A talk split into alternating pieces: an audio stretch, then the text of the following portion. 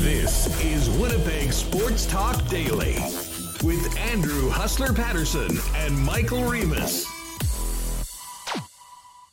Hey, what's going on, everybody? Welcome to another edition of Winnipeg Sports Talk Daily. We are packed today. So much to get to. What a game last night to kick off the Stanley Cup final between the Avalanche and the Tampa Bay Lightning. Stormy Buonantony from VSiN will join us in just a few minutes to uh, talk about game one of the best of seven series. We'll also talk a little Jets offseason and CFL with Sara Orlesky before Murat Ates of The Athletic joins us. Murat's got a real interesting piece on some draft possibilities for the Winnipeg Jets. And of course, we'll maintain Trotz Watch as it continues here in Winnipeg. And hey, US Open is underway, round one at Brookline at the Country Club. Just saw Phil Mickelson tee off. Dubsy, that's all we need to say. Dubs is back, and he'll join us towards the end of the program as well for the latest from the U.S. Open. Uh, huge thanks to all the sponsors that make this show happen, like our friends at Vita Health Fresh Market, F Apparel, Aikens Lake Wilderness Lodge, Wallace and Wallace, Manitoba Battery, Culligan Water, Royal Sports, Breezy Bend, Knott Autocorp, Little Brown Jug, Princess Auto, Boston Pizza, the Nick and Nicky DQ Group our friends at Assiniboia Downs, Canadian Club Whiskey, and of course, our betting partners over at Coolbet Canada. Let's get this show on the road and get Remis in here. Remo, what's going on? How about that game last night? What a game. What a game. Um, I got to turn my lights on. One second. Yeah, good idea. Good that's idea. probably a good way, idea. Way, to, way to be ready to roll for 1 p.m. We've only been working for two hours up until this point. No time to get the lights on. I wonder if you had, did you actually have to like go leave your booth to go turn the lights on or uh... I just had to stand up. I just had to stand up. Yeah, what a what a night uh night one. I can be honest, a 3-1. I was like, uh, this game's done. I wish we had a close series. Uh, I thought this was going to be a lot closer, but uh, I was totally wrong. I was like, well, I guess Colorado's just going to take this in four straight. Uh, it's, we're done. But uh, full credit to Tampa battling back. Uh, Sergachev with the floater. You know, get a hey, just throw it on the net, get a stick on it, and I mean both teams so good, so strong. Um, you know, we and the, how about that crowd in Denver? I forgot Ooh. that people in Denver liked hockey. Uh, really exciting game one. I think that is exactly what you wanted. Going to overtime, and it wasn't. The TV networks are probably happy, and I know Craig Simpson was talking about uh, game one when Peter Klima scored like three three overtimes. This was like minute twenty in, bam, it's done. You get crowd went nuts. What a game. Well, and, and, you know what? And Tampa was really pressing there in the OT. And and, and listen, we'll get to this with Stormy in a little bit, but um, just the relentless speed and forecheck of Colorado was really giving Tampa issues in their own end at times. And you know, it just takes one turned over puck to end up in the back of the net, and it can happen just like that. And that's exactly what happened with the winner in overtime. Um, so I was really impressed with what the Avalanche did. That being said, I think that if you're on the Tampa side of things, you still have to be pretty confident that this team is going to have their say in this series, potentially in game number two.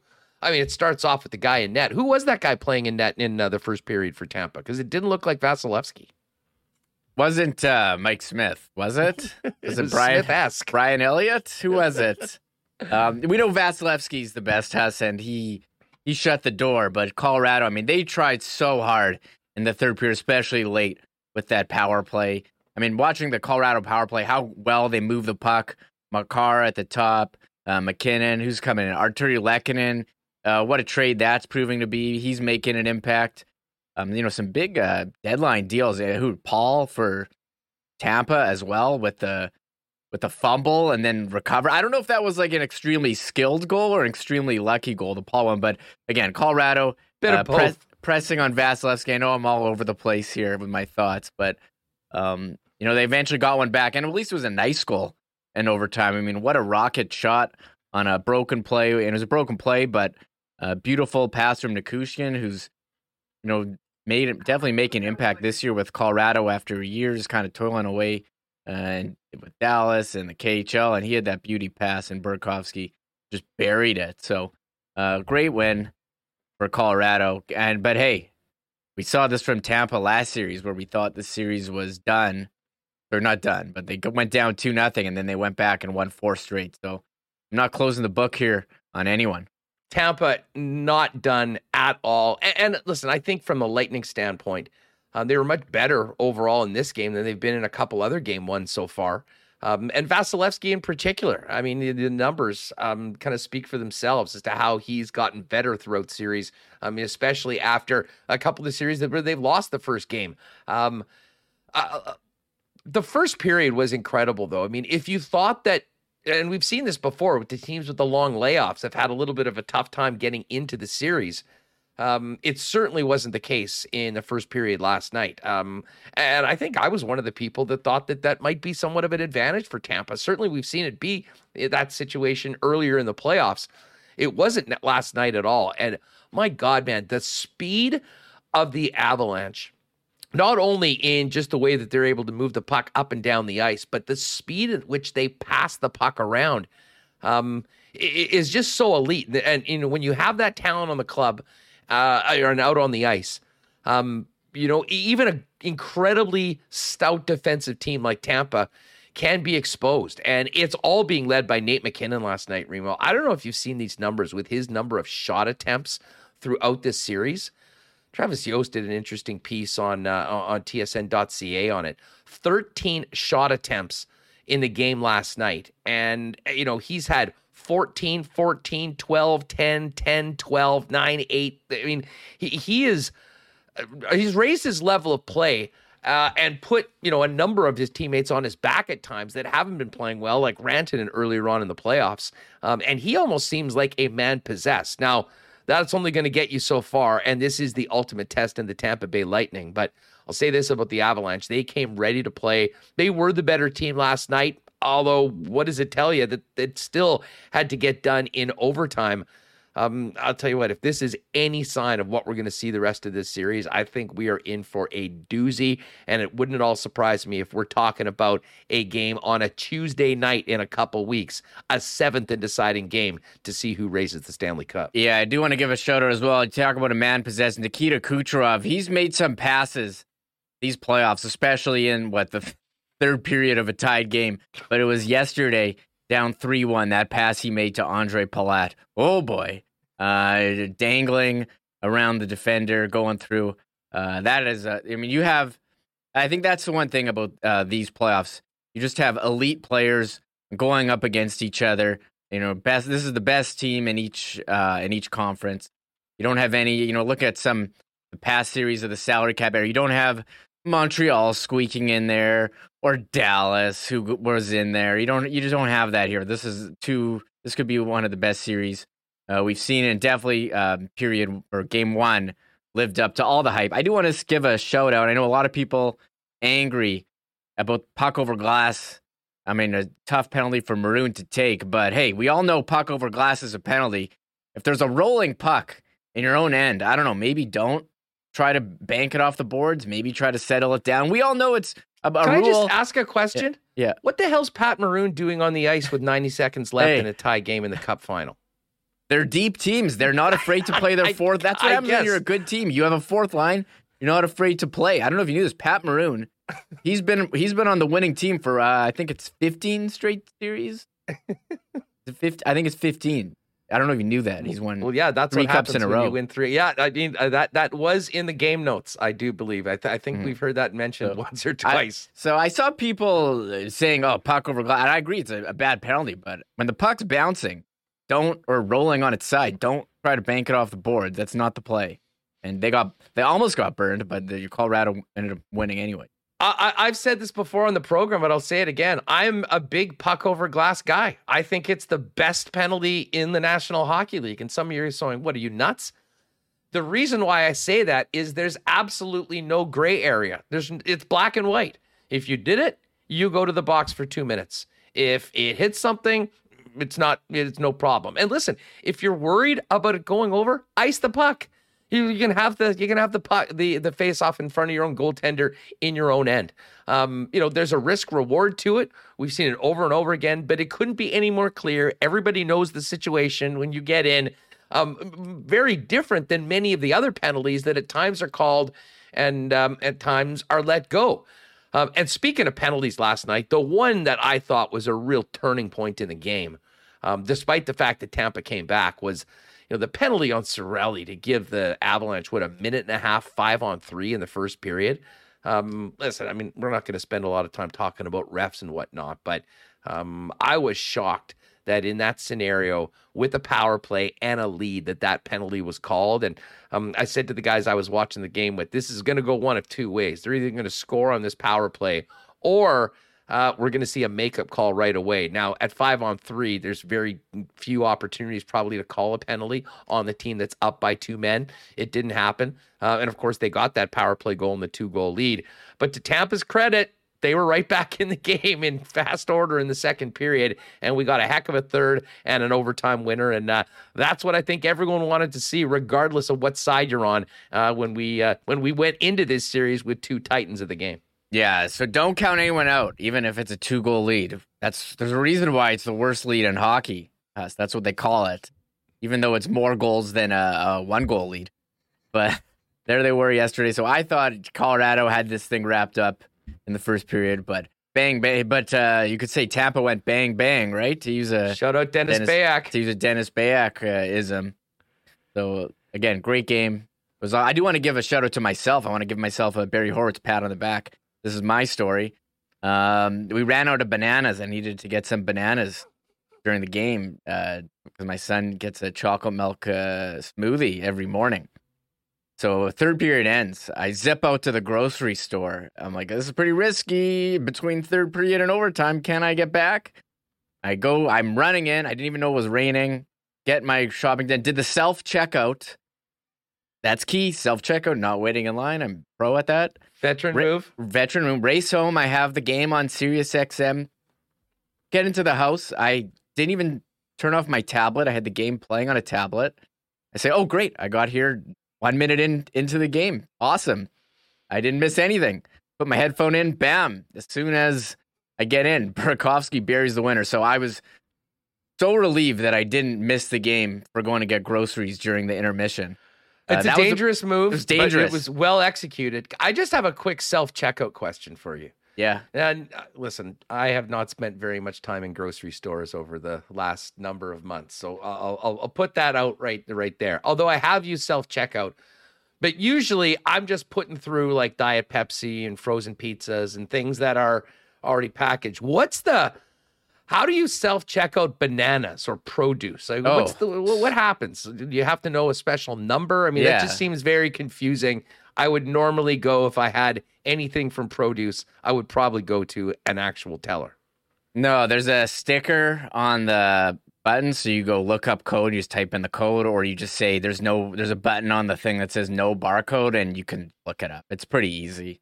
I punched in the code yesterday. It's had the sticker. Yeah, you got to punch it. I don't know them off by heart. I'm not like those pro uh, checkout people, but uh, they have the sticker up, so it's pretty good. I just, you know, this is great. You know, hearing Remis's grocery store endeavors. I, I'm, I wouldn't be surprised if by next year, with your growing profile, you might end up as maybe featured on. Is there, isn't there a show, Extreme Couponing? yeah, out there, we, you know, going head to head with a bunch of a veteran veteran shoppers that know the ins and outs of the coupon game. I'd love to see you get in there and uh, you know be be a be a featured personality on uh, a grocery store type show. I'm not uh big coupon guy. Uh, and shout out to Stefan who knows the code for bananas 4011. But that's in the US. You can like stack in the US you can stack coupon on coupon. You can't do that here. There's there's rules against how many coupons you can use. Uh, so I will say I that see. about couponing. I see, I see. Well, anyways, there's enough of our grocery store, uh, yeah. grocery store segment no one wants today to hear on the that. program. Oh, I'm sure they do. There's lots of comments in the in the chat. Search function will teach you us. Thanks, Ritz. Hey, Carter Chen's in the house. What's up, CC? Um, okay, well, we're going to talk more about the game with Murat, and as I mentioned, Stormy Buonantony coming up in uh, just a few minutes from VSiN as well. But Remo, let's get to the latest update of Trotz Watch. We have no news for you, people. Barry Trotz has not been hired by anybody, including the Winnipeg Jet this, this time. Um, but I'll tell you what, maybe let's get to the Elliotte Friedman uh, clip first, Reem, because uh, of course Friedman and Jeff Marek, you know, throughout the playoffs have been uh, podcasting, usually after games, and uh, today, we always check in on 32 Thoughts to see if there's any of the latest from one of the best insiders in the game, in Elliotte Friedman. And he had uh, uh, you know, an update that said the Jets are certainly still in it, but there is very much a question as to when this situation is rectified one way or the other. Here's Elliotte Friedman in a conversation with Jeff Marek from uh, earlier today. Unless Trot shows up here, Boston sure looks like they're trending younger or fresher. There, there's no question about that. You know, when people are going to ask me about Winnipeg, I just don't think we have a clear answer yet on Trotz. I think Vegas knew he wasn't ready. Philly knew he wasn't ready. And I think Winnipeg's got a shot here as we do this on Wednesday night. I'm just not sure what the timeline is. All right. So that's a little different than, you know, what Elliotte had said, I guess, on the weekend, or maybe was it on Monday that he thought that there might be something happening mid to later on this week. Well, we're later on this week right now. It's Thursday. Um, you know, something obviously could happen on Friday or potentially early this week. I know all of the teams are very careful not to, you know, have big announcements and, you know, try not to make big news, you know, during the Stanley Cup final. But I think during it, certainly on game days of the Cup final. But this would be a day afterwards with two days in between games that, you know, might be time to do it. Bottom line is we haven't heard anything like that. Um, that being said, Reem, uh, Winnipeg still certainly is in the mix. And for us here at Winnipeg Sports Talk, and certainly for Jet fans, um, the vigil continues, I guess it's safe to say. And um, we have no clarity, but we'll continue being here and talking about each and every day till we know one way or the other. For the crowd who uh, says there's no announcements, I mean, Vegas had their big introductory press conference for Bruce Cassidy uh, in, you know, to announce him as head coach. So you did have some news, and now it is an off day, as you mentioned. So maybe on Stanley Cup off days, because we're getting close. Free agency is coming up. You're going to team players are going to want to know who the head coach is. So that was the news for Barry Trotz. I don't know. He seems to be waiting on something. I don't know what the holdup is here. Is he waiting on, um, you know, Florida to become an option? Because Elliotte was saying how they're kind of, you know, haven't given Andrew well, this, Brunette from the sounds a, a of it, and Hamilton mentioned this last night. I mean, I think there is a question as to you know, whether he does want to be behind the bench this year. I mean, it's hard to ignore the fact that the Islanders owe him four million bucks. Mm-hmm. I mean, he could literally, you know, grab a cocktail and kick it on a beach for the next year and be paid as if he was an NHL head coach. So, I mean, that's certainly a hurdle. Um, but certainly, we've done all we can. Sounds like the Jets are doing all they can, and uh, you know, fingers crossed, there'll be a great resolution. The one that I think the vast majority of Winnipeg Jet fans are hoping for and that's Barry Trotz to be the new head coach for the Jets. But at the same time, you know that they're working uh, behind the scenes as well on some other options if it doesn't go their way. But from all accounts, uh, and listen, there has been some optimistic voices. There has been some ones that say sort of pump the brakes. So listen, I'm still optimistic. I mean, the fact that the Jets are still in it and mentioned in the contention for Barry Trotz after all of this waiting, I think is positive, especially with other jobs being filled. Uh, but for those of you that think it's just a matter of time before an announcement, I don't think that we are quite there yet.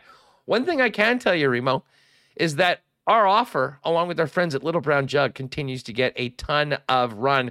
We talked about it appearing. There you go. Nice, uh, nice new shirt. Yeah, I got a new Uh, crew neck. There you yeah. go.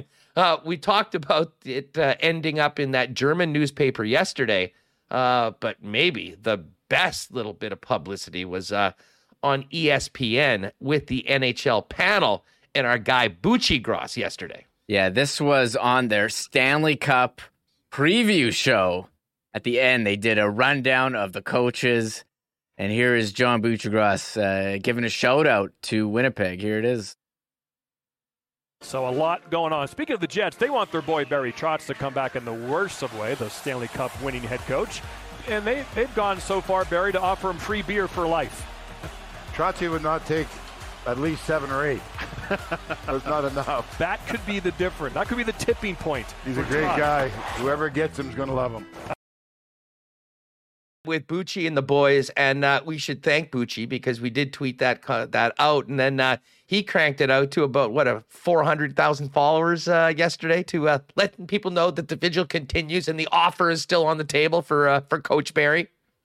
Oh yeah, I re- I tweeted that out uh, on our account, so check it out, Sports Talk WPG if you missed it, and that's uh, John Buccigross with Barry Melrose. I think Kevin Weekes on, but my favorite part was seeing this picture and the thing at the bottom there Winnipeg Brewery offers Barry Trotz free beer for life to coach Jets. and then it says Trotz from, and this picture at the bottom with Barry Trotz's face next to the Jets logo. It just looks like it fits uh, to me. This is. This is just beautiful uh, right I'll, here. I'll say this. one thing, regardless of how this ends up, it's been a lot of fun for us. It's obviously been great for our friends over at Little Brown Jug. And people are talking about the Jets around the National Hockey League Mhm. and maybe in some other places that they wouldn't normally be talking about hockey at all. So uh, it's been a lot of fun. It's been a great story so far, but it becomes a hell of a lot better if we can actually follow through on the offer and Barry Trotz does become the head coach of the Winnipeg Jets. We'll get Murat uh, Ates's thoughts on the Trotz watch and the coaching situation around the league, as well as a look ahead to the NHL draft a little later on when he joins us. As I mentioned, Sara Orlesky's jumping on the program as well. But in just a minute, we're going to welcome in VSiN Stormy Buonantony our friend Gary Lawless's former co-worker with the Vegas Golden Knights. Before we do that, though, I want to give a big shout out to our friends at Vita Health Fresh Market. Hey, summer is here, folks, and Vita Health, seven Winnipeg locations, has you covered with great prices on Winnipeg's best selection of natural and organic supplements, beauty products, and groceries. And listen, the groceries are incredible. Their items in the grab and go deli, phenomenal. I mean, healthy, fast, delicious lunches options, including Vitamarket salads, soup, sandwiches, and more.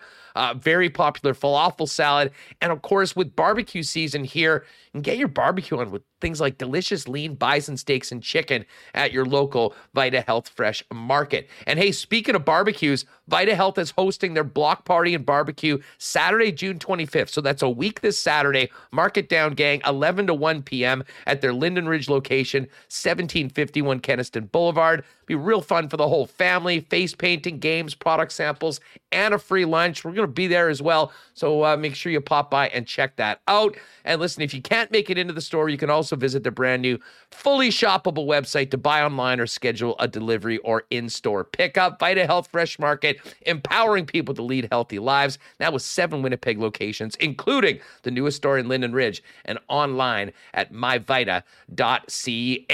Uh, hey, our gang, the gang at Wallace and Wallace is busy this summer, uh, but they can take care of you if you need, if you have needs in fencing or with your overhead door because they've been the specialists in Winnipeg for over 75 years. If you need a new fence or if winter did a number on your old one, they've got you covered with vinyl, ornamental, welded wire, chain link, or wood fencing. And if it's time to replace your garage door, they've also got Winnipeg's largest selection of overhead garage doors. 452 2700. The gang at Wallace will arrange a time out to give you a free estimate. You can also visit them at wallacefences.com or pop down to their showroom on Lawson Road off of Kenaston. And uh, hey, just locked in our trip to Aikens Lake. Going to be going in early August. Cannot wait for it. And my God, every time I see Pitt and the gang firing out some pictures of the fish they're pulling out of the lake there at Aikens, I get more excited. If you've been thinking about maybe a special trip, maybe not too far from home. You can be on the water in less than two hours from the city of Winnipeg and basically paradise on earth with the incredible group of people, including the Turan family running the spot. Find out more at aikenslake.com or on Twitter and the socials at Aikens Lake. And uh, hey, big dinner next week. Emmitt Smith coming in. Looking forward to hanging with Matt Leibel and uh, being there at the Rady Center JCC dinner. It'll be the first time in a long time people have maybe put a suit on. Of course, every guy needs at least one suit that fits and looks great. And the boys at F Apparel have you covered with custom suits beginning at just $400, not to mention an incredible array of menswear at great prices. Pop down and see them at 190 Smith Street. And if you're in a wedding, having a wedding, talking about a great deal for the wedding party where you can get your suits made at F Apparel and save 15% off for the entire wedding party. There at 190 Smith Street downtown. You can check them out online at F, that's EPHapparel.com. All right, what a game last night in the Stanley Cup final. Let's head to Vegas right now and talk about it with VSiN's Stormy Buonantony. Stormy, thanks so much for doing this. It's great to have you on the program. Yeah, I appreciate you having me. And I got to tell you right off the top, very impressed with my last name pronunciation that you got it because I swear to you, I can tell people a thousand times and they'll still call me Butanami. So very impressed. Thank you. Now, listen, before we talk about that amazing start to the Cup final, I have to ask you, and, and many people would be familiar with you uh, for your work with the Vegas Golden Knights on their broadcast. Can you confirm or deny that your move to VSiN was necessitated by you just not being able to handle Gary Lawless anymore? That's great. No, I love Gare Bear. I probably can't hang with him on the road though. He's uh he's he's got that down pat for sure. Oh, Bobby um, Big Wheel. Yeah, I'll never forget the when COVID first happened and we were all in Minnesota um, on a road trip and we thought that the next day's game was going to get canceled, but we weren't sure yet. And Gary was like, Stormy, it's okay. You can have a beverage. And I was like, I, I don't know, Gary. We might have a game tomorrow. We're not going to have a game tomorrow, Stormy. I promise you can have one. Gary, I'm not sure. Stormy, go. so one of the best uh, as from a broadcaster, writer, friend, and um, encouraging drinking partner as well. Yeah, no, he is. Uh, he's an absolute beauty. Of course, uh, people around here remember us doing those shows for uh, so long together, and obviously he still pops on. But I mean, it's more than just Gary, to be honest. Mean, we always joke about the Manitoba Mafia there in Vegas. I mean, starting with Kelly McCrimmon, but um, of course Gary and our guy Shane Hnidy, who I understand is going to be on your show, uh, my guys in the desert on VSiN.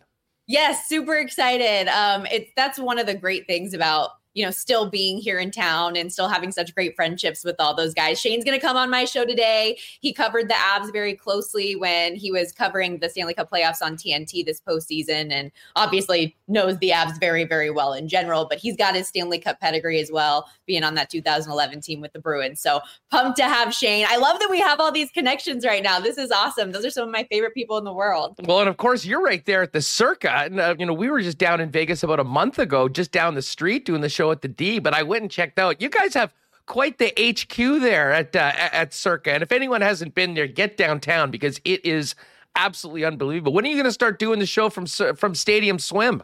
Oh, we've done it before. I'm not even kidding. Uh, during the NFL draft, Circa hosted a few players. So we got to do some stuff up at Stadium Swim. Kayvon Thibodeaux, who uh, was the number four selection to the New York Giants, was up there. We did interviews with him and a couple other players up there. It's a it's a party all over this building. As you can see, the sports book behind me, it's the biggest sports book in the world. The screens out here, the screens at Stadium Swim, even the screen on the hotel on the outside as you're driving by, you can watch the game or watch whatever. It's Mm-hmm. it is a very unique awesome spot and also just like if you're coming to Vegas and you want good people watching it's right here on Fremont like the best people watching in the city right over here. That's so funny you mentioned that. I was at Stadium Swim for night one of the draft, saw the Thibodeaux party, and I thought, "Oh, that looks like Stormy. I'm not sure. Well, sure enough, it was you. Well, listen, it's great to have you on the program. Let's get to it, though. I know you, like everyone that's involved in hockey, completely, just legitimately excited for this final. I don't think we could have had a better matchup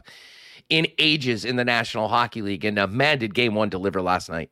Absolutely. I'm sad I didn't think through. I have a blow up like inflatable giant life size replica of the Stanley Cup. It's over there. So I won't run off and grab it. But next time I'll make sure that I have it on deck. But absolutely, like the storylines coming into the Stanley Cup final as well, knowing that you have the two time defending Stanley Cup champion in the Tampa Bay Lightning that's been here before. They have the experience, the grit, the will. They want to establish this dynasty versus a Colorado Avalanche team that has been so close, but so snake bitten the last couple of years. And I remember working for the Knights last season when the Avs year came to an end to Vegas and hearing some of those post game press conference words from Nathan MacKinnon and talking about what they need to do to take that next step and how just absolutely heartbroken and devastated they were to finally get to this point is so special and with the pieces that they have to get to this point. And then they go out and win game 1 and so much of the the argument coming into this game and I'm mad because obviously I work at a betting network so I bet on the game yesterday. And I did take Tampa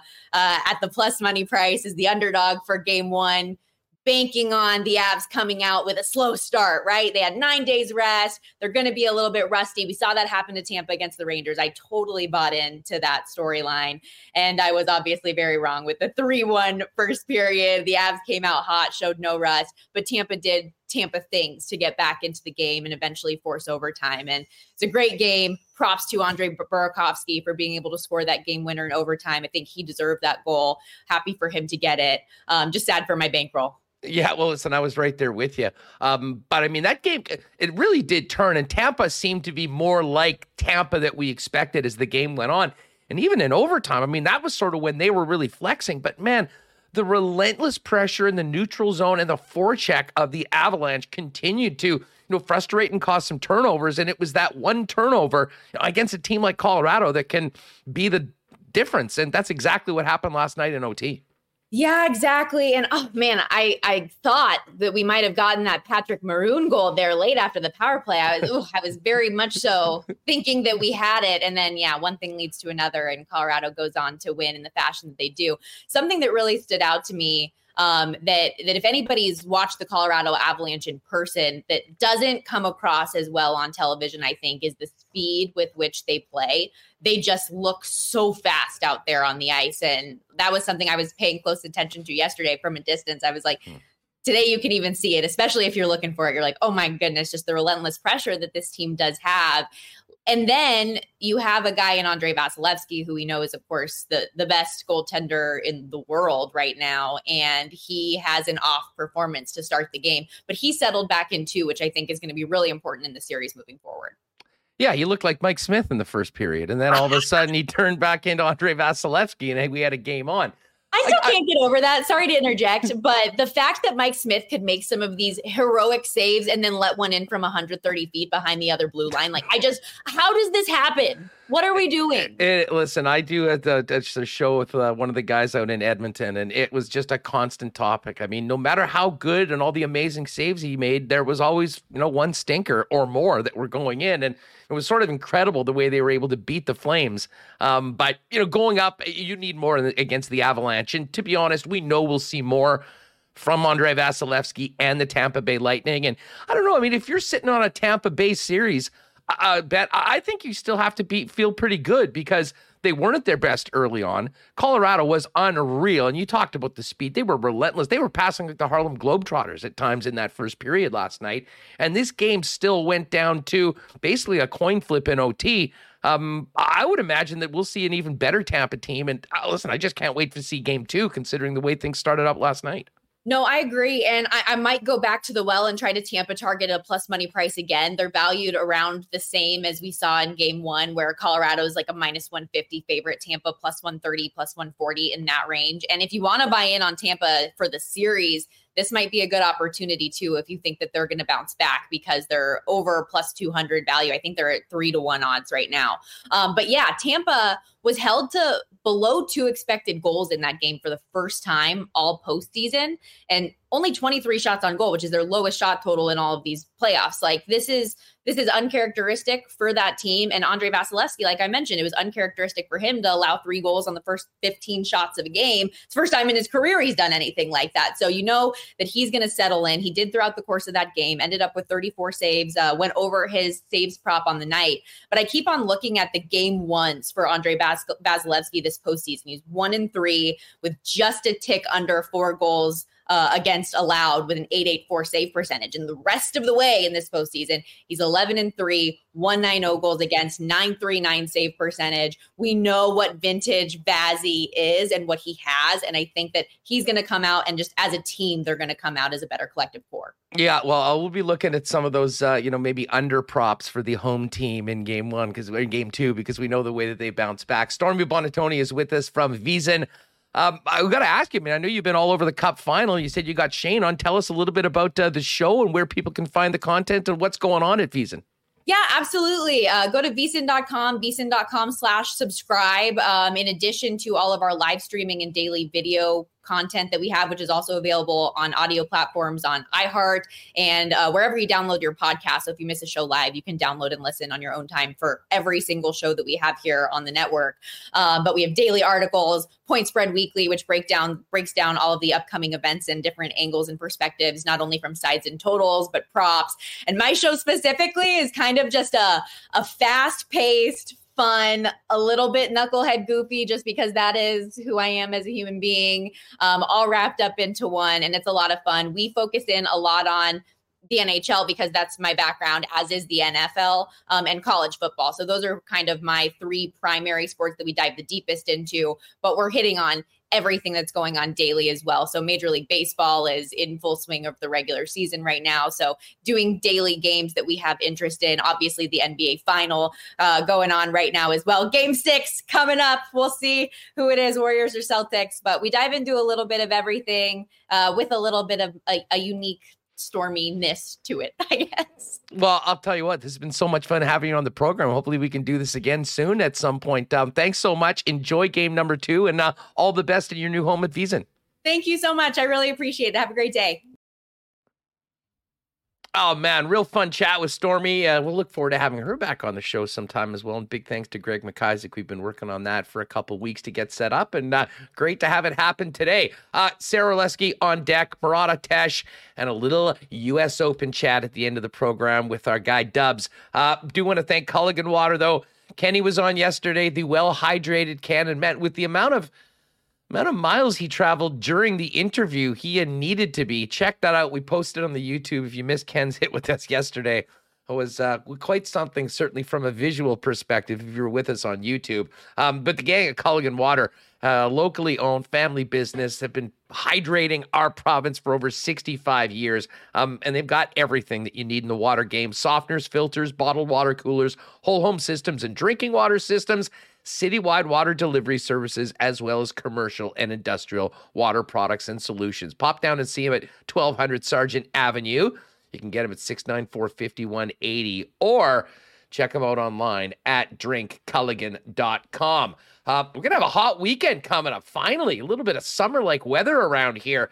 And listen, if you want to make the most of the weekend, um, take advantage of Manitoba Batteries extended spring and summer hours open till 8 p.m. Hit it, hit it up during the week afterwards and get batteries for everything to dominate the summer. Whether we're talking boats, sea-doos, maybe you're working on a hot rod, you've got a golf cart that gets you around from campsite to campsite Manitoba Battery has literally every sort of battery. And the best part is you'll be shopping local and you'll save big time, both time and money from the big box stores like Costco and Canadian Tire. Pop down and see Donnie and his great staff at 1026 Logan Avenue or give them a call at 783 8787. They'll hook you up, get everything you need, have it ready for you to go quick and easy with a fast pickup over at Manitoba Battery. And of course, you can also find out everything they've got for you at manitobabattery.com. And oh, I watched the game last night with Greg from Royal Sports. Uh, we are working on maybe some more unique new era uh, Winnipeg Sports Talk merch. We'll let you know about that. Probably happen into the fall. Uh, but when it comes to licensed merchandise for your favorite team, Royal Sports has it all. Winnipeg Jets, Winnipeg Blue Bombers. But all teams throughout the National Hockey League. You want to jump on a bandwagon of the Lightning or Avs? They've got you covered for that as well. Not to mention the NBA, Blue Jays, and Major League Baseball, the National Football League, and more. But it's so much more than just the coolest selection of merchandise. A massive bike selection for the summer. They're the hockey superstore 12 months a year, uh, but now extend, uh, expanded soccer section as well as softball, baseball, and a ton of new disc golf equipment as well for the summer. Pop down give yourself a little bit of time to shop everything that they've got at Royal Sports, 750 Pembina Highway, and check them out on Instagram at Royal Sports Pembina for the latest merchandise drops and upcoming sales. All right, Murat coming up in a few minutes, but let's welcome in our good friend Sara Orlesky for her thoughts on the Jets and, of course, the kickoff to CFL season. What's going on? How are you?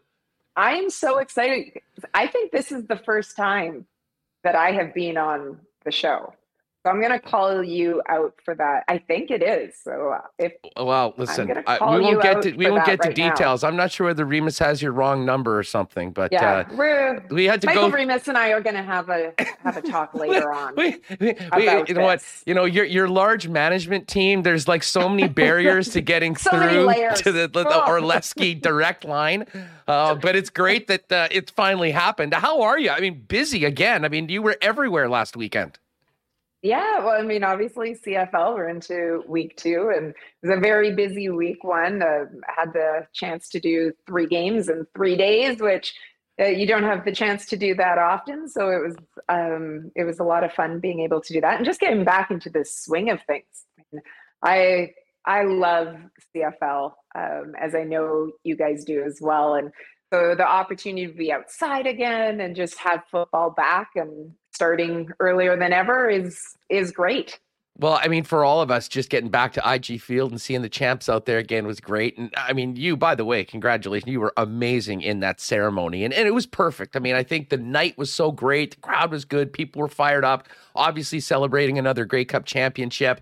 Uh, blowing the fireworks and the smoke and then getting out there. And that, of course, was the probably for a lot of people that may have missed the preseason game, the last time they were in IG Field since the legendary freezing game in the West Final between the Bombers and the Riders. And I mean, you've covered this for a long time, just big picture. It's just amazing to see the turnaround of this organization over the course of the last five years. And now the Bombers being the team to beat and uh, a big party celebrating another Grey Cup that you, of course, were uh, emceeing.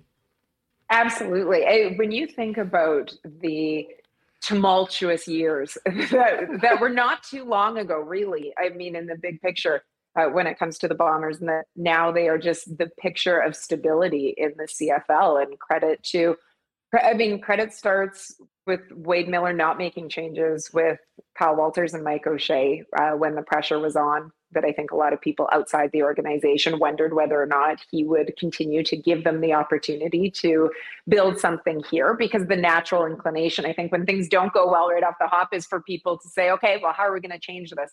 But you've got to be able to give them time to do it and you look at what the results have been and then it's just continued to grow and the atmosphere inside ig field i the opportunity obviously to visit most of the stadiums around the cfl and ig field there's something so special about it um, and i'm not just saying that being obviously from winnipeg but just the passion that people have. I mean you mentioned the west final. It was unbelievable. I just that to me, to be honest, um, goes past many of the Grey Cups that I've been at. Just atmospheres where I wish that I had been in the crowd because I would love to have been singing along with everyone, Huss, which I'm sure that you were. Um, but having that sort of environment that they've created there now, it's something where I think that you, whether you're a hardcore football fan or you're just looking for a good time and a night out, an event in the city, that IG Field is is a place that you want to be in in the CFL season. Well, and we had a hell of a football game too. I mean, full credit to the Ottawa Red Blacks. I mean, that didn't look anything like the team that was at the bottom of the standings last year. And a uh, little bit of drama. Drew Brown coming uh, off the bench to win the game. And um, I mean, listen, winners win, and the Bombers show they have that championship pedigree. Uh, but the Ottawa Red Blacks, I mean, have to almost be kicking themselves for some missed opportunities, and it sets up a very interesting rematch between the teams coming up on Friday night.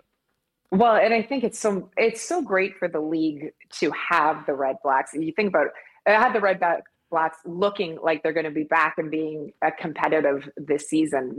they obviously were for the first, you know, half, five years that they were in or math is always off with me now because of COVID. I'm lucky that I know that it's 2022. But the you think of the success that they had when they returned to the league, and then obviously two straight seasons uh, with just three wins. The, this is a league. It's a nine-team league. They need to have parity. They can't have teams struggle and markets struggle the way that Ottawa did. So I think that it was great for um, Ottawa fans and for the CFL fans to see that Ottawa is going to be out there competing. And it's also a reminder that as dominant as the Winnipeg Blue Bombers were last season, and I'm not saying that they can't be dominant, and I mean, they're the cream of the crop going in this year as well. I just don't think it's going to be, it'll be more challenging for them to be as dominant in 2022 as they were in 2021. I think that we've seen a number of changes to different teams and you had it as you mentioned i mean it's not that wasn't the team that everyone was used to seeing after 2021 just in terms of whether it be dominating the line or you saw i mean some of um, that secondary get exposed. The offense didn't move the same sort of way that we are expecting but it was week one. Most important thing was they found a way to win. And and the that extra element of drew Brown coming in and orchestrating that drive. And then Liegghio with the kick after missing extra point. I mean, there's just it was high drama for it, which is when the atmosphere at IG Field is the best, um, and it certainly uh, makes for an interesting rematch this week in Ottawa. No doubt about it. And, you know, we spent a lot of time talking about what went well for the Bombers, what needs to get better. And certainly the running game wasn't at the Bombers' standard. Um, so, you know, they'll look to see what Brady Oliveira and Johnny Augustine can do. Uh, but of course, they're filling in the you know the shoes of a legend in Andrew Harris, who's going to make his Argos debut tonight. You've covered Andrew for a long time. What do you think we're going to see from Harris? I imagine he always played with a chip on his shoulder. I think there's going to be a boulder on his shoulder when we see him out there in double blue beginning tonight.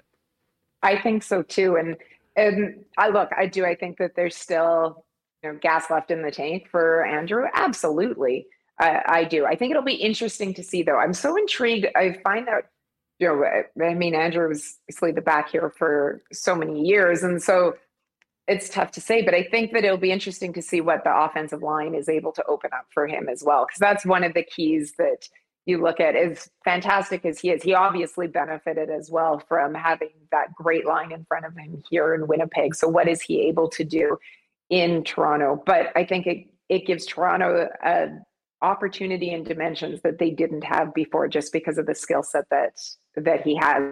There is no doubt, as you mentioned, that it'll be a boulder sized chip because anyone that's doubting Andrew Harris or him wanting to show everyone that he should have still um, been here, I think he'll he'll want to prove that tonight. It'll be interesting to see how he gets off. Now it, it seemed like you were on TSN nonstop that last weekend. You did three and three. I mean, are they going to run you like that all season long, Sara? I hope not. Oh my goodness. Um, there is at one point and so after the Bombers game started, um, it, so it started late, obviously, because of the unveiling um, of the banner. And so I had two and a half hours sleep before I had to get up and fly for the game that was in Regina the next day. So it is not easy. If anyone has not, if anyone hasn't been flying um, since the pandemic, a lot of the different routes that we had out of Winnipeg no longer exist. So it's a little bit more of a family circus sort of path that one must take. You know, like the little footsteps that went all around the map everywhere. That's what I feel like now. So in order to get to Regina, you have to go to Calgary. And I'm actually I'm in Edmonton this week, and I have to go Winnipeg, Calgary, Calgary, Edmonton in order to get there. So it makes things just a little bit more adventurous. When's TSN going to step up and get you your own private bird? I mean, we got to take care of our people here. I want the Madden bus. That was what I was joking. yes. You know, our guys, the Orlesky Cruiser. Yes, come on!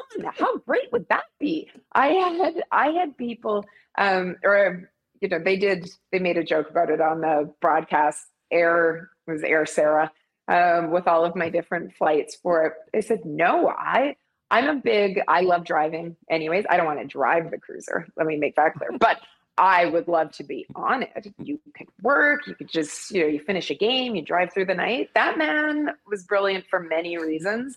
John Madden's cruiser, I just, I think it's a missed opportunity that our CFL on TSN crew does not travel by cruiser. Madden. Can't you just imagine us? Or, I mean, whether it be, you know, Duane Forde, Dust Nielsen, uh, when Matt Dunnigan does it, and just traveling through the prairies or the mountains on our on our cruise. I want the whole crew with me. Yeah, if you have great. Dusty on it, just know he'll be doing four hours of morning radio and then three more podcasts afterwards. And uh, you know, you might have twenty minutes to have a quick chat over the course of like nine or ten hours.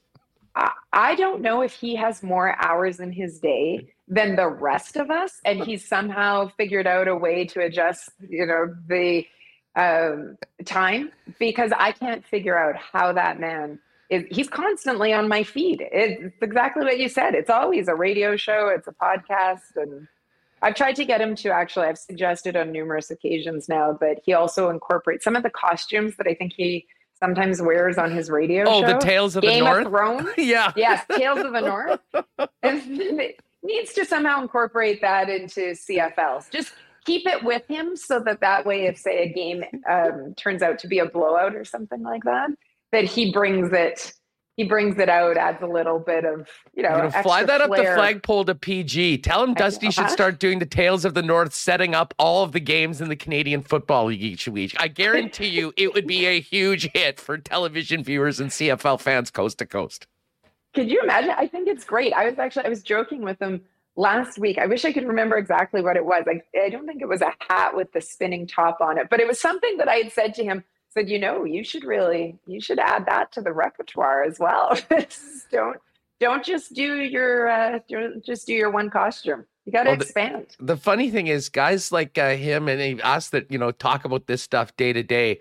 The minute the pandemic hit and you were still on the air for three and four hours a day with no sports, you had to get creative and had to learn how to have some fun with some things. And I don't know if anybody did Is it better than started from? Dusty. Yeah, yeah, totally. Okay. There's a whole bunch of things. Oh, we were we started we like we were doing our drafts, uh, you know, of uh, the pandemic grocery draft, uh, taking frozen pizza number one, whatnot. We ended up doing that daily. I would come on or weekly, come on, do a weekly draft and a bunch of stuff. But yeah, as far as a grinder and a hard worker, there's no one, uh, no one like him. And man, he's doing a great job with. Uh, I mean, the entire CFL team just seems to be um, so well healed, and and also, to be honest, it seems like both on camera and off, you guys have a lot of fun working with each other.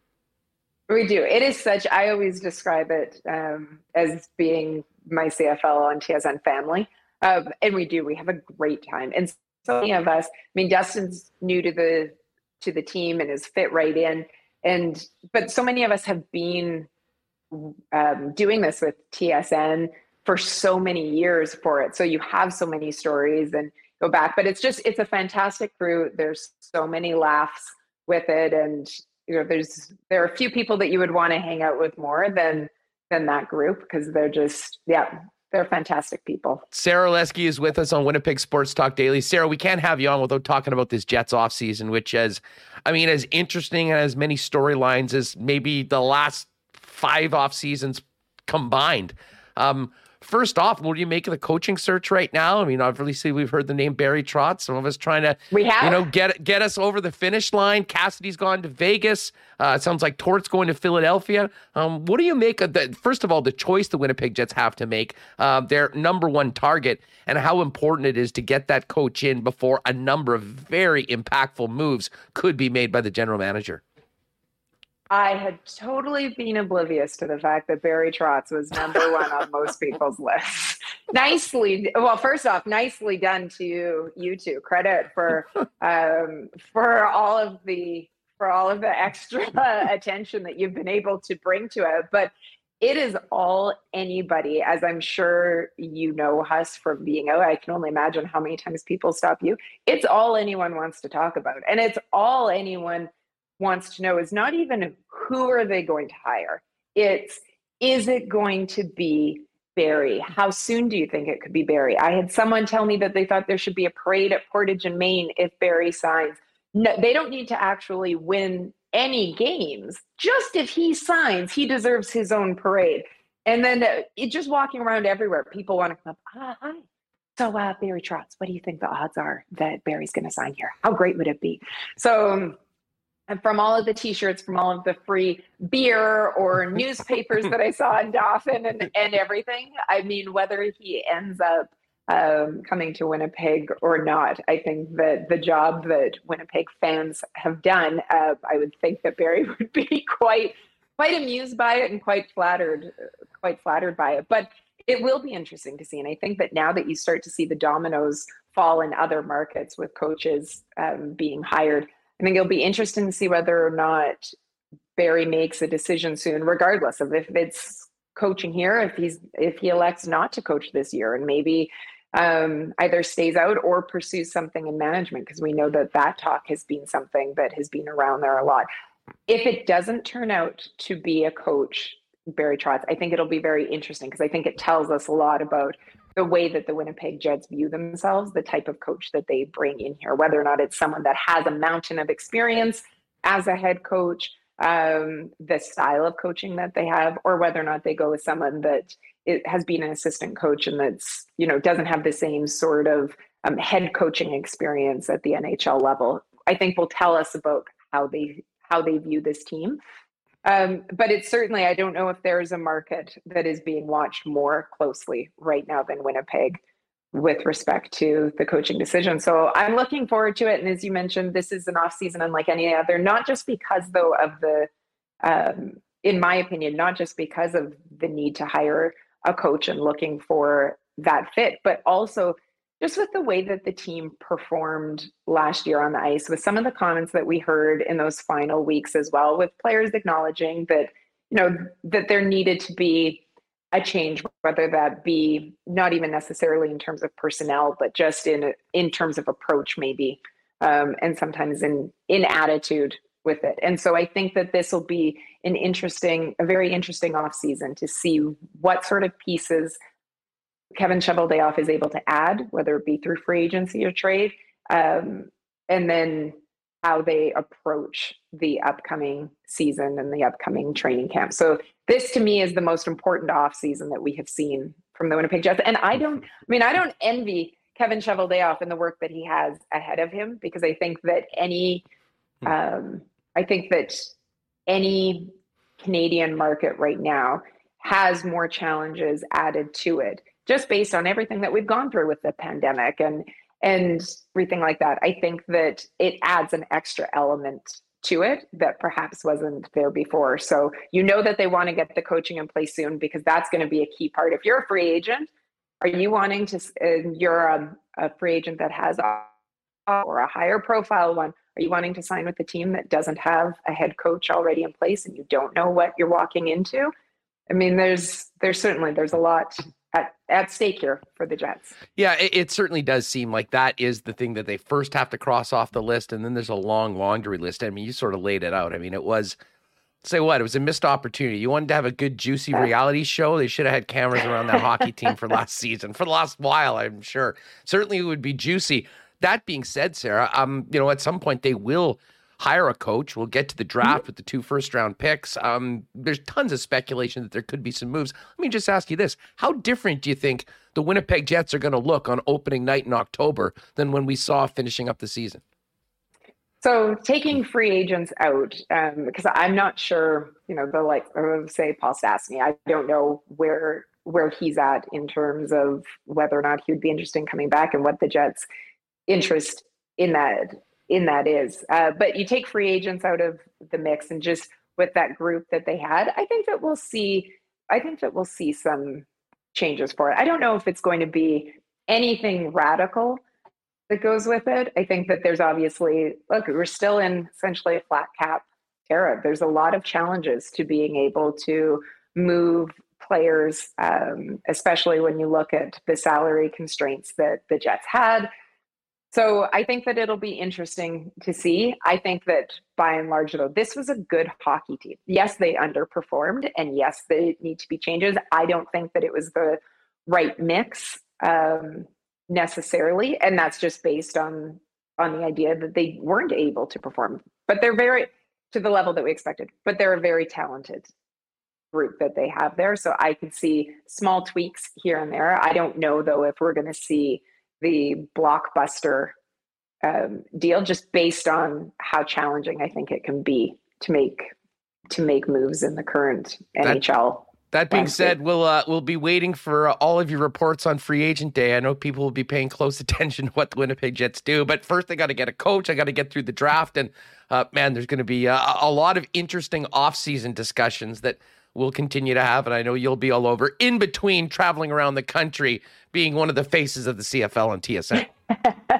Absolutely, and yes, I don't do not forget that. Um, yeah, TSN's free agent frenzy will be coming up, where we'll have wall-to-wall coverage. As always, I have no idea if there will be any animals in studio, as there have been in the past with I don't know llamas or whatever we've had going on. But I know James Duffy and the crew will have everything under control over there, and then we'll keep you up to date with everything that's going on um, and changes. Because inevitably, even when it's a quiet start to free agent frenzy, you know that there's going to be, if it's in this market or elsewhere, there are going to be some big names and big players that are that are signing or on the move. No doubt about it. Sara, thanks so much for doing this. Really appreciate it. I know how busy you are. Travel safe out there. Have a good time on the weekend. Say hi to Dusty, and uh, let's do this again soon. Absolutely. Thank you so much. Finally, I mean, I just take one more pot shot at Remo. I mean, like, really, Remo? Really? Gotta, that's fine. I though. love it. We're starting our own. We're creating a feud, and now we'll go. That's it. oh, watch out! I, I, mean, you know, don't let the biceps fool you here. I'm tough. I, I don't have that reputation out there, but Oh, yeah. Coolbet we'll line's out. already out. Orlesky minus 400 versus Remis. Sara, have a great weekend. Thanks for doing this. Anytime. Oh man, great stuff with Sara, and uh, of course, yeah, she'll be uh, on the sidelines uh, with my guy Dusty calling the game, Edmonton and Saskatchewan on Saturday night on TSN. Uh, we're gonna get back to some pucks with Murat Ates, and we will talk U.S. Open. They're on the course right now at Brookline. Mr. Dubsy himself, Dubbs Anderson, coming up a little later on in the program. Uh, but do want to thank our friends at Princess Auto. Uh, man, if you were at the game uh, last Friday night. I hope you got there early. The Princess Auto tailgate party outside the stadium beforehand was just, it was so much fun. DJ Finesse spinning tunes, some great food, some drinks as well. And uh, you should pop by there, especially if you've got the kids with you going to the game. They'll have some great giveaways at the tailgate party beforehand. Always fun to make it even more of a game experience by spending some time outside having fun before the game begins. Of course, Princess Auto, proud sponsor of the Bombers and Goldeyes, and the place where you find the best deals on the most unique assortment of tools and equipment around. Everything you need to complete the projects on your list or start something new is at Princess Auto. They got two local locations, Panet Road and Portage Avenue West. West. And of course, you can shop online 24 7, 365 at princessauto.com. Um, popped by a Boston Pizza yesterday for a little happy hour after work with a couple of the fellas. Great deals, three to six and six to and uh, three to six and nine to twelve each and every day at your local Boston Pizza. And uh, man, what a great spot to watch the game as well with the game on all the screens with the big sound. Exactly what you want in a sports bar. Not to mention those great pizzas, famous Boston wings, and a few ice cold schooners mixed in as well. Pop by your local BP for the game. Or if you're staying home, check out their game day deals and order online at bostonpizza.com. And uh, tell you what, maybe you're on your way home beforehand, grab a few blizzards for the team. And when you're doing that, pop by our friends at the Nick and Nicky DQ group. They've got four locations in Winnipeg and southern Manitoba the DQ in Niverville, DQ Northgate, DQ Polo Park, and DQ St. Anne's. Blizzard season is pretty much always here, but especially right now with some nice weather, especially this weekend coming up. When you pop by the DQ, check out those new stack burgers as well. And hey, if you got to need a cake for an upcoming party, Always a part, better party with the DQ ice cream cake. Hit them up on Instagram at DQ Manitoba. They'll uh, custom make your order and have it ready to pick up quick and easy at any of the four Nick and Nikki DQs. All right, let's uh, talk a little more puck right now. Murat Ates of The Athletic joins us. What's going on, my friend? How are you? Hey, I'm doing well. It's been a fun week in NHL circles. Uh, how you doing? How are how are things? How's LBJ? Well, they're happy, uh, as you can imagine. I mean, uh, yeah, I listen. The, the whole thing has been hilarious. I mean, like I was telling you off air, we cranked that video out in about 15 minutes after the show. Remis posted it, and like 90 minutes later, it's everywhere, including the New York Post and whatnot. And I don't know. I'd like to say we planned it, knowing that this is a perfect day to do it, sort of a slow day during the Stanley Cup final we didn't really think it through that much, but sometimes things just work out, and uh, it certainly did. And listen, it's been a huge, huge topic in and around the league. Um, I know you've been on top of this and talking to people in and around. I mean, what do you make of the certain the situation as we speak today?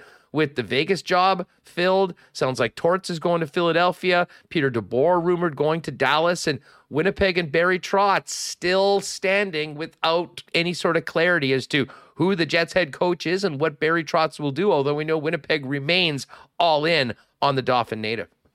Yeah. I mean, if you could have started this process, you know, a few weeks ago when all this really kicked into high gear, and you could have just crossed Vegas off your list and crossed Philadelphia off your list and treated Dallas as a situation where they didn't need a coach anymore, you'd think, my goodness, Winnipeg has won, right? You would think that Barry Trotz was on a one way ticket to Manitoba. He was going to stay there, um, and everything was going to shake out. And I think that the way things have broken would serve to increase Winnipeg's odds of landing Barry, um, which I think would be news to, a, or sorry, music to a lot of people's ears. Pardon me.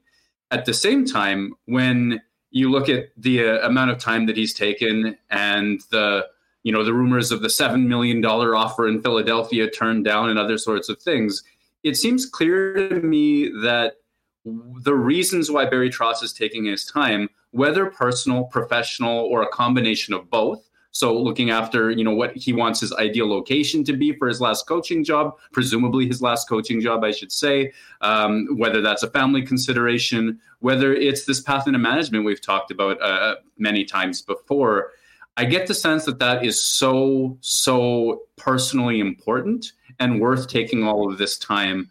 Um, I don't have a sense other than, you know, I keep I keep poking around and, and at times I've had a I felt like I've had a sense of what the latest view from that camp is. Um, but I I have the sense that they really are doubled down on the we don't work on anyone else's timeline. Uh, it's sort of about what's best for Barry, and I, and I respect that completely. Uh, so I don't know that just because these doors to other teams have been closed off, that we're looking at a Monday morning Barry Trotz Winnipeg press conference. As a matter of fact, I just think that um, those odds are still good. Other options, like I've written about Jim Montgomery, I think are still viable as well. And you're just you're just looking to make sure Winnipeg gets out of this game of musical chairs with one of the top options, which seems realistic. You know, knock on wood. Um, how long can the Jets wait? Uh, this, this, is a patient organization. We've talked about it in the past, and um, I think they're willing to be as patient as they can possibly be. But at what point, Murat, in your opinion, do they have to know? Do they have to make a decision because of everything that's going to come after they hire their coach? Yeah, that's a great question. And as much as I can say, you know, Barry Trotz works on his own timeline, you know, the Jets have a timeline. They have important milestones coming up. And it's not a hard and fast rule that they would want a coach in place by the draft, but I have my calendar out in front of me. So the draft, July 7th and 8th, right? We're exactly three weeks away from the start of it right now. And if you're the Winnipeg Jets, you do want that person in place. You want that person on stage. You want an opportunity to win a press conference in the days leading up to it, where you introduce the person. You're so proud of the um, of their pedigree, of the success that they've had, whatever it is. You want him in on whatever meetings there are. Uh, so if we're sitting here on the 16th, and that's three weeks away, I think that the week of the draft is getting close to too late you know, maybe there's a press conference on Monday the 4th or Tuesday the 5th or what have you, part of me coming out of Canada Day long weekend. But probably you want that to happen the week prior to that, which means you probably need a decision by the end of next week. That's how I would see it in an ideal world. And yes, you can you're willing to bend or break these sorts of rules of thumb for the right person in the right circumstances. By all means, you are. If Barry Trotz is unable to give a decision until July 1, well, I think you wait for him. I just think that in an ideal world, they'd be looking at some pretty firm decisions by the end of next week and some announcements in the week to follow that. Let me ask you this, and I don't really know my opinion or answer on this, but I'm interested in your perspective on it. We've spent a lot of time talking about Murat. What would uh, Barry Trotz – mean to the organization and how impactful he might be in some of the decision making going forward, particularly in terms of personnel and Mark Scheifele at the top of that list. Do you think that that the influence of the head coach on the decisions of Kevin Cheveldayoff is the same regardless of who gets picked, or is it a little different with a guy like Barry Trotz as opposed to some of the other guys that we've heard that have been mentioned that maybe don't have the resume and the time in the league that Barry does? Well, I think that a head coach would have impact one way or another. I think I'm even used to the idea of a Paul Maurice special at the end of every season. You get your Mark Letestu or your Matt Hendricks or what have you. And no, I don't have it from Paul Maurice that that was his guy. But I think we've all sort of understood that there's this role that you know Winnipeg has filled based on coaching uh, preferences before. So that idea is nothing new. Um, I think that you'd want that person's impact, sorry, input for a bunch of reasons. One, because the types of players you have will influence the way that you're able to play, and there's a vision that you'd want to be shared between GM and coach on that front. Um, another, though, I think, is because it's a it's a really great way to generate buy-in early on in the process, where you can demonstrate to somebody that they're part of the team, that their voice is heard, and then when you get into the, you know, does Barry Trotz perhaps get more of a say than somebody else? I think that's into that nitty gritty of negotiations, or if not negotiations, of preferences. If Barry's sincere urge is to get into management over the next few years, whether it's you know as part of his coaching contract or afterwards, then if you're Winnipeg, you'd want to be able to demonstrate to him very early on that he is a valued part of that voice, um, uh, of the collective voice part of me, and has an input on things. So I think that some amount of input is going to happen no matter who it is, whether it's Jim Montgomery, whether it's Barry Trotz, whether it's Scott Arniel or uh, another coach that you know I haven't discussed a whole lot. But I think that there's a little bit more impetus to make it a real concerted effort to demonstrate that that's part of the process if it is Barry Trotz. Uh, it's a great point. Murat Ates with us here on uh, Winnipeg Sports Talk Daily. You know, when I think about and, and Big Guy just mentioned this in the chat. Um, as I said, I think most Winnipeg Jet fans, myself included, you know, are hoping that you know it will end with Barry Trotz. There's spent months talking about why that's exciting. I think from a hockey perspective, certainly from an organizational perspective. But if this drags out another couple weeks, or we get into that you know end of the month where you're getting close to the draft, and they don't have clarity on this is there a danger of not being able to get your second choice? Let's just say it's Jim Montgomery. I mean, at what point do they? Uh, at what point do you get nervous that some of your other options might be off the table by the time you get to that point that you don't want to be in in the first place? Yeah, you know that to me that's a first of all it's a great question and knowing the answer would be very important in terms of me being able to to guess at it I wonder if it's almost not so much a calendar date for them, so much as the sense of discussion that they're having with these guys. I mean, like to use an analogy, the Mark Scheifele and Pierre Luc Dubois situation.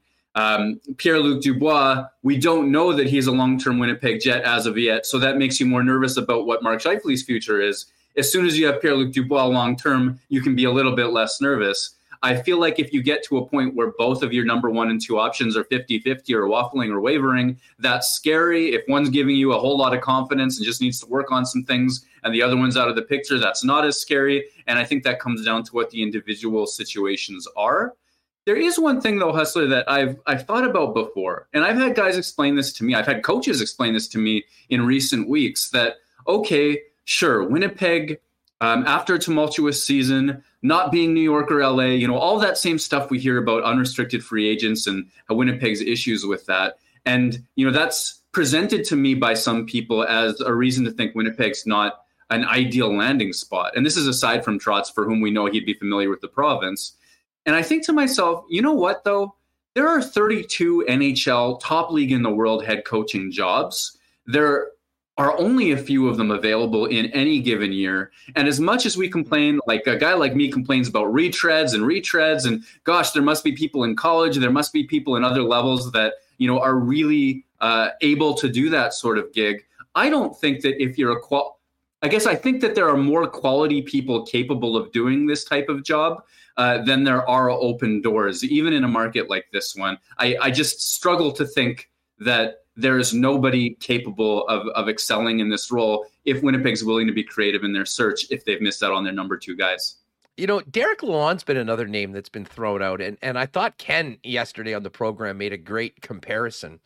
You know, Eric Bieniemy has been the offensive coordinator of the Chiefs for the last few years. And I mean, the Chiefs have had this dynamic offense and they've broken all these records. And he's always been a guy that's been named as a head coaching candidate.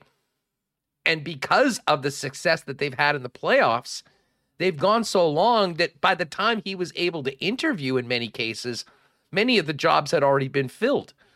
Um, do you think that if this series ends and there is no clarity, certainly for the Winnipeg job, we know that Detroit's hanging around, and that's interesting because, of course, the connections that Steve Yzerman has with BriseBois and the Tampa Bay Lightning organization, that we might all of a sudden start be talking about some guys that are actually busy working right now that all of a sudden are in the mix for remaining open doors? Yeah, I think that's wave two of the of the cavalry. Kind of the first line goes in, it works or it doesn't, and then if it doesn't work out, then there's this next sort of round of people to discuss. The thing that I see in that, you know, and I think about Detroit as a good example, maybe even Boston. Now that there's a chance that if not a rebuild, some kind of retool in that organization, you usually see a pairing of that, you know, that uh, that assistant that's thought of in high regard that gets their first head coaching job. You usually see that go towards teams that are sort of in the process of building. There's a sense of synergy there. And that's perhaps why I thought Detroit wouldn't be as ideal for a Barry Trotz, for example, or why Boston doesn't appear for him to necessarily be on the front burner of that. It seemed in Boston that after Bruce Cassidy was on his way out, they were looking more at kind of that next generation of coaches as well. Um, so I wonder if that's not necessarily Winnipeg's ideal play. They want the veteran who's going to come in with that presence and that pedigree, and and the the veterans in the Winnipeg Zoom are are going to listen by virtue of that person's history. But at the same time, whether it's Derek Lalonde, pardon me, or otherwise, you have to believe there's quality in that market, and that wouldn't necessarily be a horrible outcome either. Well, and Boston's interesting. I mean, listen, I'll be the first one to admit I was stunned that Bruce Cassidy got fired. I mean, you just look at the the success that he's had, how much winning they've done, including this season. You know, bowing out in seven games against a very good Carolina team. I mean, one of the really good team was going home, and you know it was them. But when you dig a little deeper into their offseason, with the injuries to McAvoy and Marchand missing potentially more than half the season, Bergeron could very likely retire. It certainly seemed that way at the end of uh, the end of the series and the end of the season. Um, and the potential that David Pastrnak has one year left on his deal and has been rumored to potentially be on the move. Um, we, for the first time in a long time, could be seeing a very, very different situation. excuse me, with the Boston Bruins as opposed to the consistent contender that we've always expected to be playing deep into the playoffs and be one of the toughest outs in the National Hockey League night in and night out. Yeah, I, I, agree with that. That's a that's a situation to watch because I think any team with Patrice Bergeron on it, especially still playing at the level that he is, I mean, Selke Trophy winning, right? I mean, that is an instant um, competitor, if not contender necessarily there's a chance that that team can go deep, is going to win a lot of games because the most important center plays the right way at every possible moment. That's a special situation. You take that out, and now you have some really difficult decisions to make. I mean, if you took away Winnipeg's top end talent, and of course, Winnipeg didn't make the playoffs this year, they're not in Boston's range right now, and you thought to yourself, okay, um, let's say there's no Mark Scheifele anymore, there's no Blake Wheeler, maybe Nikolai Ehlers is still there. Kyle Connor is still there. And Josh Morrissey somewhere else. Connor Hellebuyck isn't here anymore. Do you then gut the team? If you're building around Kyle Connor and Nikolai Ehlers only, or do you try to go for that retool? And I, I guess what I'm doing is I'm trying to compare those two young forwards to a David Pastrnak type situation in Boston.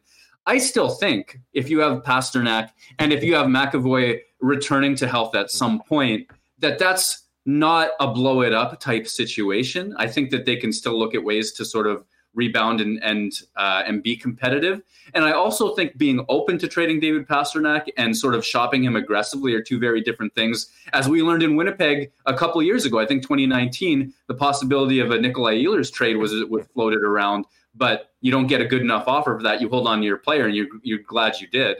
So I'm not sure what comes out of that. I'm not sure they end up gutted necessarily in Boston. You know, I, I ask Sara this, and I'll put this to you, and it's sort of a broad question because so much of our focus has been on the coaching search and what that means going forward. But how different do you think this team is going to look when we drop the puck in October from the team that finished up uh, in, in the spring? I think it's so tough, right? That is, it's a phenomenal question and an important one as well. You have you, my my mind goes straight to Mark Scheifele and Blake Wheeler they it goes straight there. If there's something shocking or or or just a big big deal, it probably comes from one of those two players in my mind. Um, I believe that the Mark Scheifele exit interview with Kevin Cheveldayoff and company was intense. I I believe that. I also don't think that anything that has been said is the sort of thing you couldn't walk back. If they got to a situation where Mark Scheifele is in the lineup, all he has to say to all to anyone is, you know what? It was a tough season. I was really, you know, I was really in it, and you know, I see our future going in a good direction. Life's good. He doesn't need to really deep dive it longer than that. And I think everybody's kind of back on board. But I'm still open to the possibility that that teams come calling on him. And you, you know, I mean, you saw my piece on it last week, and I'm still open to the possibility that that's hmm. that his future, even if more calm now than it used to be, is potentially in flux. I also think it's important to note that, you know, that Blake Wheeler sitting in his shoes, his no movement clause turns to a no trade clause uh, after the draft. And for the first time ever, I'm considering it at least theoretically possible that he's moved at some point. I don't think that I'm looking at that as an extreme likelihood, but I used to think that that was absolute impossible. And and I don't see it that way anymore necessarily. Either one of those moves is absolutely enormous. And if both of them happen, absolutely the same thing. Whereas Pierre Luc Dubois, we talk about his future. I think the most likely situation is a one year deal. Um, even though conversations haven't necessarily begun yet. I think that's the simplest play, whether through arbitration or otherwise, is a one year deal. So those are the types of things that I could see as the sort of franchise altering moves if we see them this summer. Uh, Murat of The Athletic with us here on Winnipeg Sports Talk Daily. Really enjoyed your piece today in The Athletic talking about the upcoming draft. And it's even more intriguing, I think, for Jets fans because of the performance of the Rangers in the playoffs, Murat. And uh, you sort of covered it. It's one thing to pick 14th, it's another thing to have another pick in that first round. Excuse me. And I mean, listen, dream scenario, the uh, Kyle Connor, Jack Roslovic draft back in what 2015. Um, tell us a little bit about what the uh, what you were doing with your colleagues at the Athletic, digging into not the first pick at 14, but what might be left for the Winnipeg Jets late first round with that pick acquired in the Andrew Copp trade. Yeah, it's it's such an interesting thing. I, I was I was going through, you know, you, you project how the board is going to go based on scouts rankings, based on the intel that you know people much closer to those situations than myself have gathered, and you try to guess who's going to be available. You compare that to Winnipeg's prospect pool needs, Winnipeg's history, the types of picks that they like to make, and you sort of come up with your long list of players who a team like the Jets could take at 30th overall. Thank you, Andrew Copp and the New York Rangers, for making it as far as you did.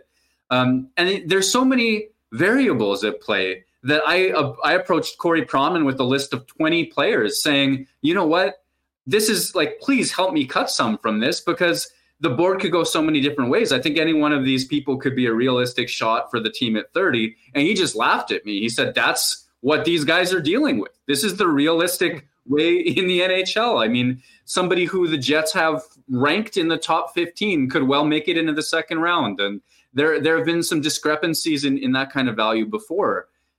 Uh, so that makes it interesting in and of itself, the types of players that are going to be available, but also there's a philosophical discussion to have.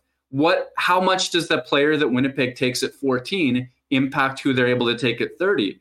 Do you, you know, if they're able to get sort of a blue chip prospect who everybody thinks is going to make the NHL, like a Conor Geekie at 14th overall, does that mean that you're willing to gamble perhaps with you know, Ivan Miroshnichenko, whose name I, I, I, may have struggled with right there, who was thought of as having a top 10 talent set, but whose health has been an issue. And, and some folks will be concerned about him playing in Russia as well, um, but who has such an incredibly high ceiling. Do you treat them independently? If you end up with a defenseman like Denton Mateychuk or Korchinski or Mintyukov with the 14th pick, does that mean you go for a forward later? All those sorts of different permutations in the end, I was able to cut it to a list of approximately 13 uh, skaters who I think that the Jets would have a reasonable odds at taking. And there's some quality in there too uh, at this point. Um, you know, I, I, love that point because we have seen when you have the benefit of having a couple picks, um, you can sort of take a swing. And I would say the Winnipeg Jets did exactly that with the Logan Stanley selection. I mean, they knew they had their blue chip guy in Patrick Laine. They had this additional pick. They thought that this player had a ton of potential to be a guy that they could really lean on. And, you know, they took him there. It was far from a guarantee. And I'm not sure that that same decision is made if you didn't already have the pick that was in the bank with the blue chip number two, two overall selection. Yeah, it's and for me that's so interesting because theoretically every single one of these picks is independent of the other one, right?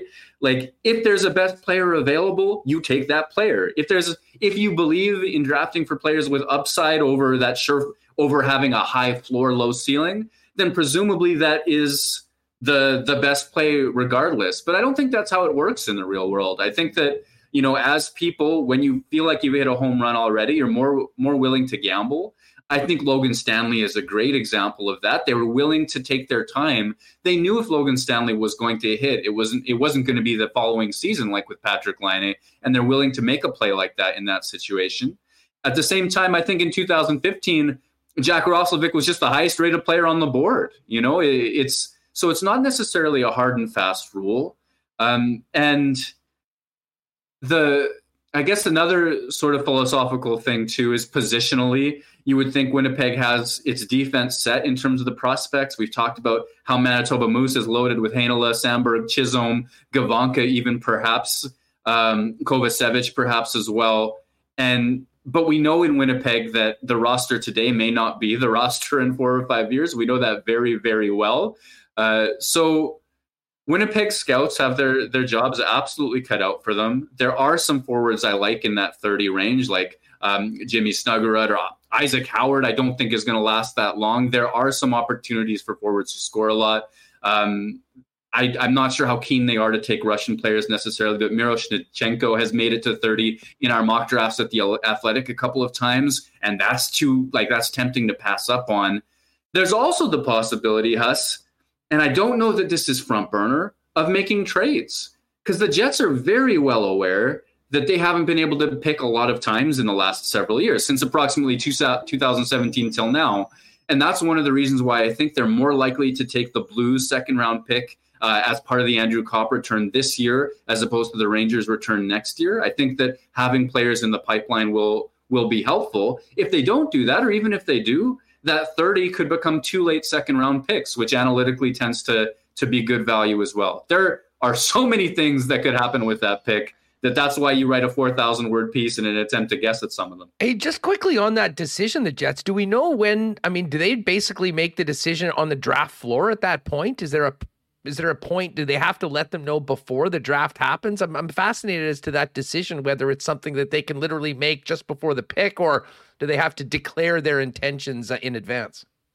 Uh, it's in advance. So I, I, have a team source on that that says within 48 hours of the end of the Stanley Cup playoffs. So we'll have the draft order set, and then the Jets get two days to think about it. Uh, one other question: You mentioned a couple Russian players. Um, you know, from talking to people within the league as well as scouts, uh, what is what's happening geopolitically? Uh, how will that affect the draft? And how many teams? And I'm not sure whether you know whether the Winnipeg Jets are part of this group or not. Will shy away from Russian players because of everything else happening outside of the hockey rink. Yeah, that's such a tough discussion, and like I, I, I want to approach it with respect for the fact that I mean, not only will there be people with Russian descent in listening to this, but also in Manitoba, I mean, we have such a, an enormous and wonderful Ukrainian community as well, and I want to be able to discuss it with some um, some empathy for that. I I mean, I haven't seen too many examples in the NHL where geopolitics have impacted player picks this is not the same thing as Logan Mailloux in Montreal a couple of years back, for example. But it seems as though within the league, players, a player quality or, or upside, if the player is good enough, people are willing to overlook a lot of things. And that's even before trying to dissect, well, what quote unquote should a team do in this situation? Is a 17 and a half or 18 year old kid somehow, you know, to bear responsibility for the geopolitical situation, a war going on? Um, even if they're not is there some symbology in that you know i symbolism part of me so i don't know how you know how to navigate that necessarily i read corey pronman's wonderful piece at the athletic called a draft confidential where he actually polls anonymous scouts and executives and there seems to be a group of player uh, of, of executives who think that teams will shy away to some degree on, on russian products in, in the draft um, but not so much that the top players like Danila Yurov, for example, or Mintyukov on defense, or Miroshnichenko, who was thought of as a top 10 talent before Hodgkin's diagnosis. He's been cleared to return to place, uh, play uh, in June, I believe. So um, those are some really high quality players. And I don't think that they're going to make it all the way through the draft. Those are first round talents. But will they go a little bit later than maybe otherwise they should? I'm not sure because some teams may have them on a do not draft type of list.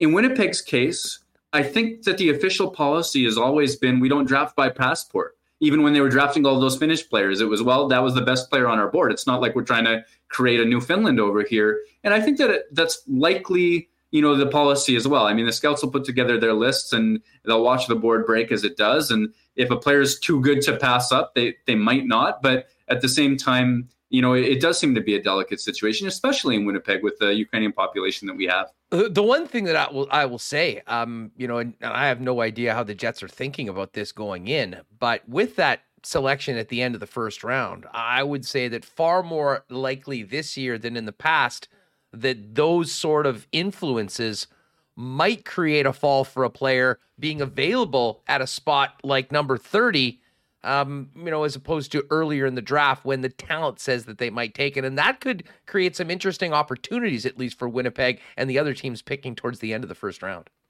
Yeah, wholeheartedly agree with that because some of the ranges that these guys are suggested to go in are kind of in that early teens sort of list. Like if you just look based on talent and the projections before, I'll use Miroshnichenko again as an example in this situation. If you look at where scouts were rating him, I mean, Bob McKenzie's list from January has him in the top 10. And so do Pronman. Pronman, I believe, had him top five heading into the season in terms of raw talent. Um, Scott Wheeler's enamored with him as well. Though there, are, I mean, he's not a perfect player, but this is a top 10 type of talent.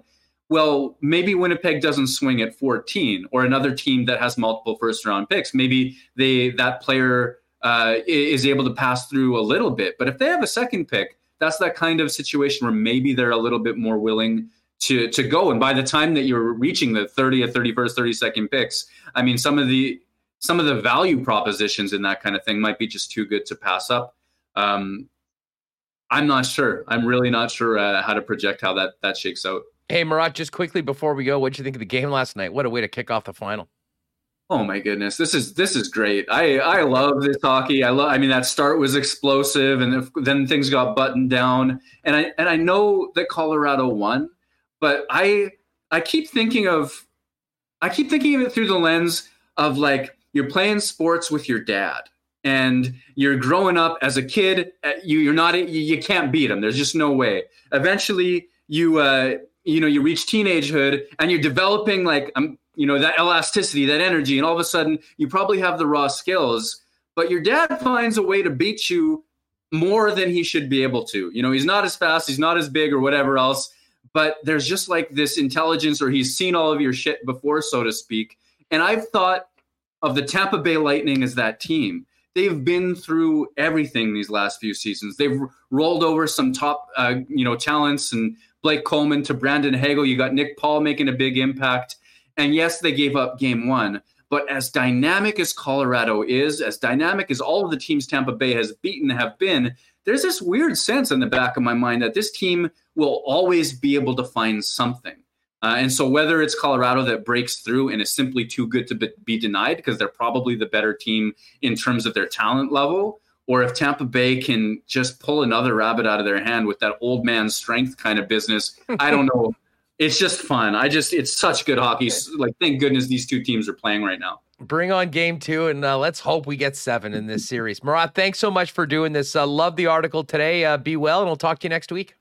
Right on. Thanks, Hus. Uh, at WPG Murat, Check out Murat on Twitter. And of course, check out the great piece on the upcoming NHL draft right now at The Athletic. We're going to switch from the pucks to the U.S. Open with Dubbs coming up in just a sec. Of course, whenever we talk golf on Winnipeg Sports Talk, we do it for our friends over at Breezy Bend Country Club. If you're looking for a great long term home for you and your family on a course with an amazing junior program, women's program, wonderful clubhouse and patio and an amazing course. Breezy's the spot for you. Think about getting on that waiting list for next season. Talk to Corey Johnson over at the club or check them out online at breezybend.ca. And hey, if you're looking for a new whip this summer, Start your search over with the gang at Knott Autocorp. Why not get into the car of your dreams at a great price with the help of the Knott team? Pop down and see them at Waverly and McGillivray. Check out all the cars in the lot, including all the Teslas they have. They've been the Tesla leader in Manitoba for just about a decade. They've also got that great Tesla experience program going on if you're thinking about switching over to electric. Knott Autocorp's at Waverly and McGillivray, and you can check them out online at not.ca. And uh, it will crack a little Canadian club in Ginger with Dubsy coming up. Uh, always great to have on the golf course. And hey, if you pop by the Canadians bottle shops right now, they've got a special offer with every six pack of the ready to drink CC and Ginger. You'll grab a Winnipeg Blue Bomber Slim Can koozie and be entered to win an autographed jersey. And they're giving away an autographed bomber jersey at every Canadians bottle shop. So make sure you do that before you get ready for this hot weekend. And of course, get ready to sip that CC at IG Field, as of course they are the official spirit of the Winnipeg Blue Bombers. Let's hit the chorus. Brookline, US Open, it's major week. We got to have some time with our guy, Dubbs Anderson. Mr. Dubsy, how are you, my friend? Happy Thursday, my man. You know, I live and breathe for these major championships. This is a top four week for me. I haven't slept getting ready for this one. We're finally off to the races. We got a real golf course hustler and we got a real field. All those bozos from the Live Golf League, they're coming back to take on the best of the best.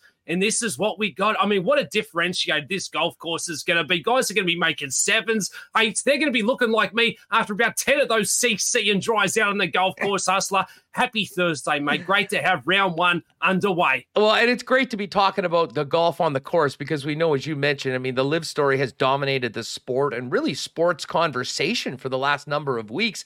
And uh, my buddy Jeff Feinberg was on last week. He said, listen, just wait till next week. I mean, as much as we're excited for the tournament, just get ready for these press conferences on Monday, Tuesday, and Wednesday. I mean, you covered this very closely. What did you make of what we heard? The awkward conversations with the likes of Phil Mickelson, a really strange one with Brooks Koepka, who's not even part of that tour, although his brother is. I mean, uh, there's a lot of fireworks in front of microphones as well. Hey, it was always going to be awkward. I mean, Phil Mickelson, he looks like he's uh, Tom Hanks with Wilson out on that Lost Island, whatever that movie's called. I mean, he hasn't had a shower in months, poor lefty, but we knew it was coming. I mean, surely he's just got paid, what, $200 million, and he doesn't have some PR representative that can coach him a little better on some of these answers. I mean, he's getting short saying, yeah, yeah, yeah, get to the point. Brooks Koepka's telling him to shut up. He's done hearing it. Dustin Johnson, he didn't even want to be there. So we knew this was coming. And for these guys, if you're a little uncomfortable, who cares? You're getting paid an absolute mozzie. You confront the media for a couple of days out here, you know, at the country club in Brookline. So it's a sign of the times. I mean, some of the golfers are just absolutely fed up with it, as you should be, right? Even like the whole media coverage coming into this, every second question, what about live? What about live? When we got such a good tournament, such a good field going on, but I totally get it. I mean, the live thing, it ain't going away.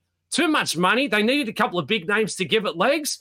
They got that. They got DJ. They got Phil. I mean, all these guys, I'm not big on them this week because they just don't have that much form. I mean, it's a bunch of washed up guys who haven't been playing a lot of golf. So the live thing, it's a bit of a putt putt mix, you know, long drive contest. Um, it's not traditional golf for me, but hey, it's definitely not going away. If you want to see real golf tournament, we got one coming up here this week. That's for sure. Well, and of course, Jon Rahm's the man. And, um, you know, I, I, I, was most impressed with his. I mean, Rory McIlroy's sort of been the conscience of the PGA Tour and has yeah. been incredible with what he said. And my God, I mean, the ending uh, up here north of the border last Sunday with uh, Rory and JT and my guy Tony Finau going at it was exactly what the tour needed. We didn't see Jon Rahm at that tournament, though. We heard from him, and uh, you know, I thought what he had to say was exactly what the tour needed, and in a lot of ways, he's right.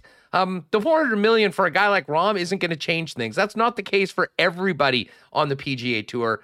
But when he says when I think about a 54 hole shotgun start, that seems like a fun thing you do with your buddies, not necessarily the truest test of the best in the world.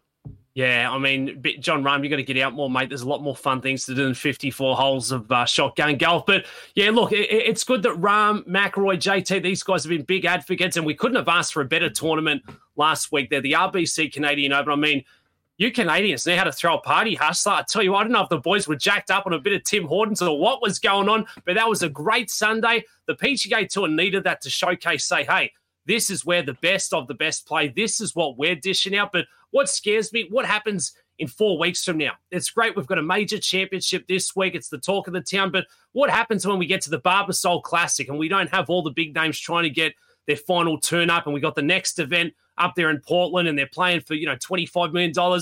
Some of these other names, you know, it's easy for guys like Rory, who's made, you know, $60 million in career earnings to say, hey, I don't need any extra dollars. Why would I go and play that league? It's not the case for a lot of these guys. Once you get outside that top, you know, 50, top 100, they're trying to chase the bag. And some of these guys, not to say they're sellouts, they're not bad people, but they're not so invested in chasing legacy. They don't do it for the majors. It's a job for them. I mean, for me, Hustler, you know, we're, we're old school. I, I, want to put on that green jacket, baby. I think the time may have passed, but that's what we grew up looking towards. That's what, uh, you know, we saw aspire towards. For me, that is the pinnacle of golf. But unfortunately, not everyone feels the same. And uh, I think this is just the beginning. I, am hearing whispers that there's a couple of other big names set to announce on Monday that they're going to make the leap. And I mean, I look at potentials. I wouldn't be shocked if a guy like Rickie Fowler, Brooks Koepka. I mean, for Ricky Fowler, he's struggling to keep his tour card. He's playing on exemptions. Why would he not entertain it? He could warrant a very big dollar by going over there because he brings the eyeballs. No, absolutely. And I'll tell you what, I mean, after watching Brooks's press conference, um, I thought it was much more likely that he might be the next guy going over there, especially Guilty. with his brother Chase that's already there too. Yeah. Um, well, one guy we know that's not going there is Rory McIlroy, our defending champion here in Canada, the RBC. And man, what a morning he had. Just about bogey free until 18, but at the top of the leaderboard right now in a four way tie at three under par. Um, is Rory back? It's been a long time since he's won a major, but man, it seems like his game is ready to do it again. Yeah, Rory's back. I, I think it's all confidence for Roy McIlroy when he's playing golf not golf swing. He's not up top between the ears. He is absolutely dynamite. And I think that backdoor runner up finish that he had at the Masters from nowhere, that catapulted him. He said, Hey, I'm still a big deal here. He turns it back to 2014 when he last got that major victory. So I love what I've been seeing. Uh, he solidified it there with the win on Sunday. And the golf swing just looks amazing. I mean, what stood out for me, he didn't have the caddy on the bag. So he had to step out a lot of his own yardages and he was really committed to the kind of shot that he wanted to play. And sometimes that's the difference. Instead of just saying, "Well, okay, Caddy, what, what club you want me from here? 150, okay." He was very precise, very finite. And I think that helps a guy like Roy McIlroy, who mm. he's an overthinker. Just you know, step aside, get out of the way, Roy. Do what you do best. Just play what's in front of you. React to the numbers. And when he's on, I mean, everyone agrees, probably the most talented guy in the world of golf apart from the big cat, of course. But mate, he's here, 300 today. He's going to be a factor going into the weekend. Well, and, and, you know what I mean. I know you spend a lot of time over on the grid talking about the odds board as we do here, and uh, you know there was kind of four clear guys that was a group of favorites, and then a big gap to the guys at 25 or 30, and it was Rory, it was JT, it was Scotty Scheffler, and Jon Rahm, and and Rahm has been somewhat quiet uh, but I was expecting a big performance that this week, this tournament, and this style of golf that the U.S. Open and the USGA puts forth seems to be picture perfect for Jon Rahm. And you know, despite the fact that he's a couple shots back, you get in under par in round one. Seems exactly the sort of first round that you want to get, and uh, Jon Rahm got that earlier today. Yeah, absolutely. I mean, don't sleep on any of the guys too overpay. You're still in it after today. But I mean, Jon Rahm, defending champion. We've got such high standards for Big Rambo. It hasn't been good enough for him. I, I, know he got the recent win there at the Mexico Open, but I mean that was a you know C grade field at best. But look, what he did at Torrey Pines last year it was special. I think we're going to see that again this weekend. A lot of big names in contention, congested leaderboard, a lot of jockeying over the weekend. And look, when Jon Rahm's on, he scares me. The, the short game's been a little dodgy, but again this week, the way the course is set up, you've got this really thick rough. You don't have to have the best short game. You've just got to really hack it out. It's it's actually similar to playing, you know, a lot of flop shots, bunker shots, if you will. So Jon Rahm, if he just gets himself into the tournament, one under par today, that's not a guy I want uh, coming after me. You need some big mm-hmm. shoulders to win the US Open. It's the toughest out of all four. Big Rambo, the Spanish bull. Yeah, he's got a big set on him. Well, and it's and it's funny you say that, um, you know, about you know getting out of the rough because – I mean, listen, the, the, greens are so small here. I mean, the yeah. champion is going to have a good short game, and they'll be getting some ups and downs and avoiding bogeys. Uh, but the way it was said to me, I mean, with the big hitters and why they've been so successful, listen, if you're chopping out of some big rough, better to do it 350 yards down the uh, the fairway as opposed to 300. And I mean, it just uh, for the shorter hitters hitting the fairway absolutely mandatory because um you know if you don't have that length you're at a big disadvantage right from you know, the first shot of the hole yeah, it's an absolute must. And an oversight for a lot of people is when you've got small greens, right, and they're getting really firm with the wind there. If you're coming out of the rough, you can't spin the ball, you can't flight the ball. So if you hit a lot of these greens, you're going to take a one hop and straight over. Where if you're coming from the fairway, you can really control the ball. So that's why I think it's an absolute premium to be coming from the short stuff this week. And for the shorter hitters, as you touched on, if you're going to be wayward, you can take them out of the equation. But for me, you've got to be coming from the short stuff if you want to be a factor for this one. Um, whoever hits the most greens, I think they're going to be right there, Sunday. I mean, we've got a 120 yard par three 11th hole hustler. The guys are even struggling to hit that one out there this afternoon. The wind is making this such a tough golf course, the little post stamps. And this is what we want to see. These guys, looking normal, looking like us hmm. out there for a Saturday afternoon game, making doubles and triples like nobody's business. Yes, of course. The uh, the annual humbling of the best in the world by the Love USGA it. is what this event is all about. Uh, you know, for folks, maybe people probably tuning in right now haven't seen what happened in the morning right now. Um, what have we learned about this course so far as far as USGA setups go? Um, and tell us about the conditions and how that's been affecting what these guys are facing. Yeah, again, I, I, mean, you know, half the field's already out there. The leading scores at three under par. That tells us this is a very, very tough golf course.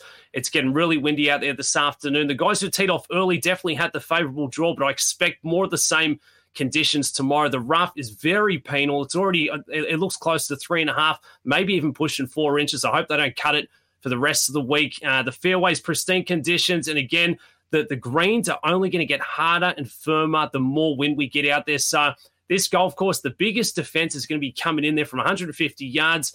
If you don't find these greens trying to get up and down, I mean, you're going to see players playing with upside down putters, with three woods, with 60 degrees. They're going to lose balls in bunkers. Um, this one's an absolute theme park for the professional golfers, if you will. Really tough test, and that's what we want to see. Distance is going to be good, but you need to have every single trick in the bag this week. It's it's a battle of attrition. We're in Boston. This is going to be the Boston Marathon, but you can't fake one. You really have to go and earn this one if you want to lift the trophy come Sunday afternoon.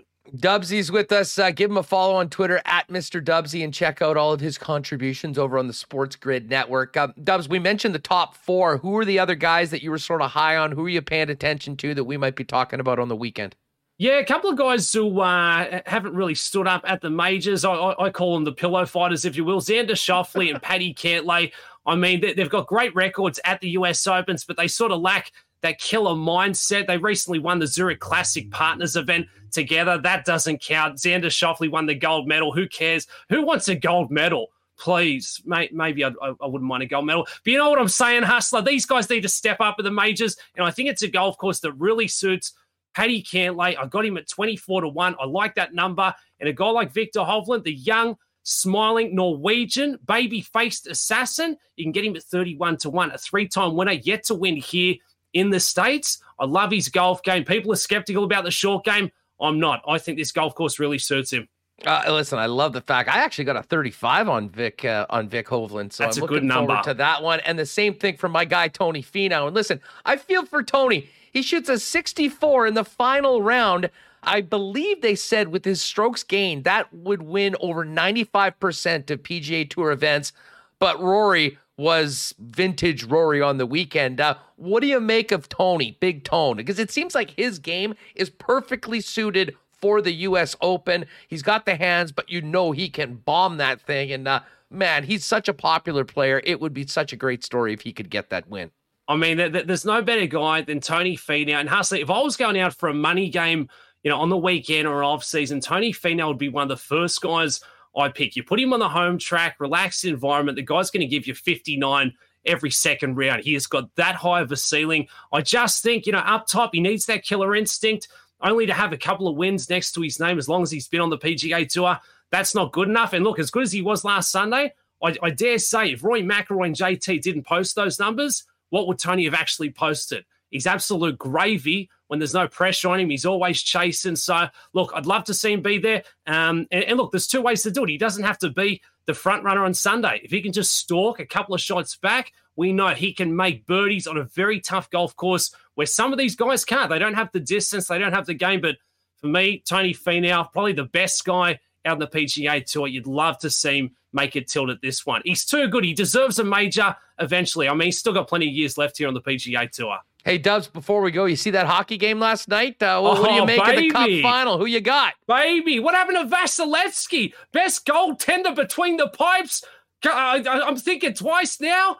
I was big on the Rangers. I got them at six to one. That went out the window. So I hopped on the Tampa Bay Lightning. They were spotty at best. They made a game of it. We're going to OT. I'm saying, hey, we're on here. We got tickets here. And then, nah, it was straight over with a minute and a half. But, mate, Stanley Cup playoffs, hits different. That is that is a sport. Artistry on ice, the physicality, if you will. I mean, I used to love the Mighty Ducks, but this is the real thing. Love to see it. Superstars in action. I'd love to see the Lightning make a series of it. I'd love to see it go to at least six, maybe seven. Dubbs, you're the best, man. Enjoy the U.S. Open. It doesn't get much better than this, and let's do this again soon. Appreciate your time as always. You're a gentleman hustler. Have yourself a Thursday, my man. Take it easy. Ah, nobody does it better. Our boy Dubbs Anderson.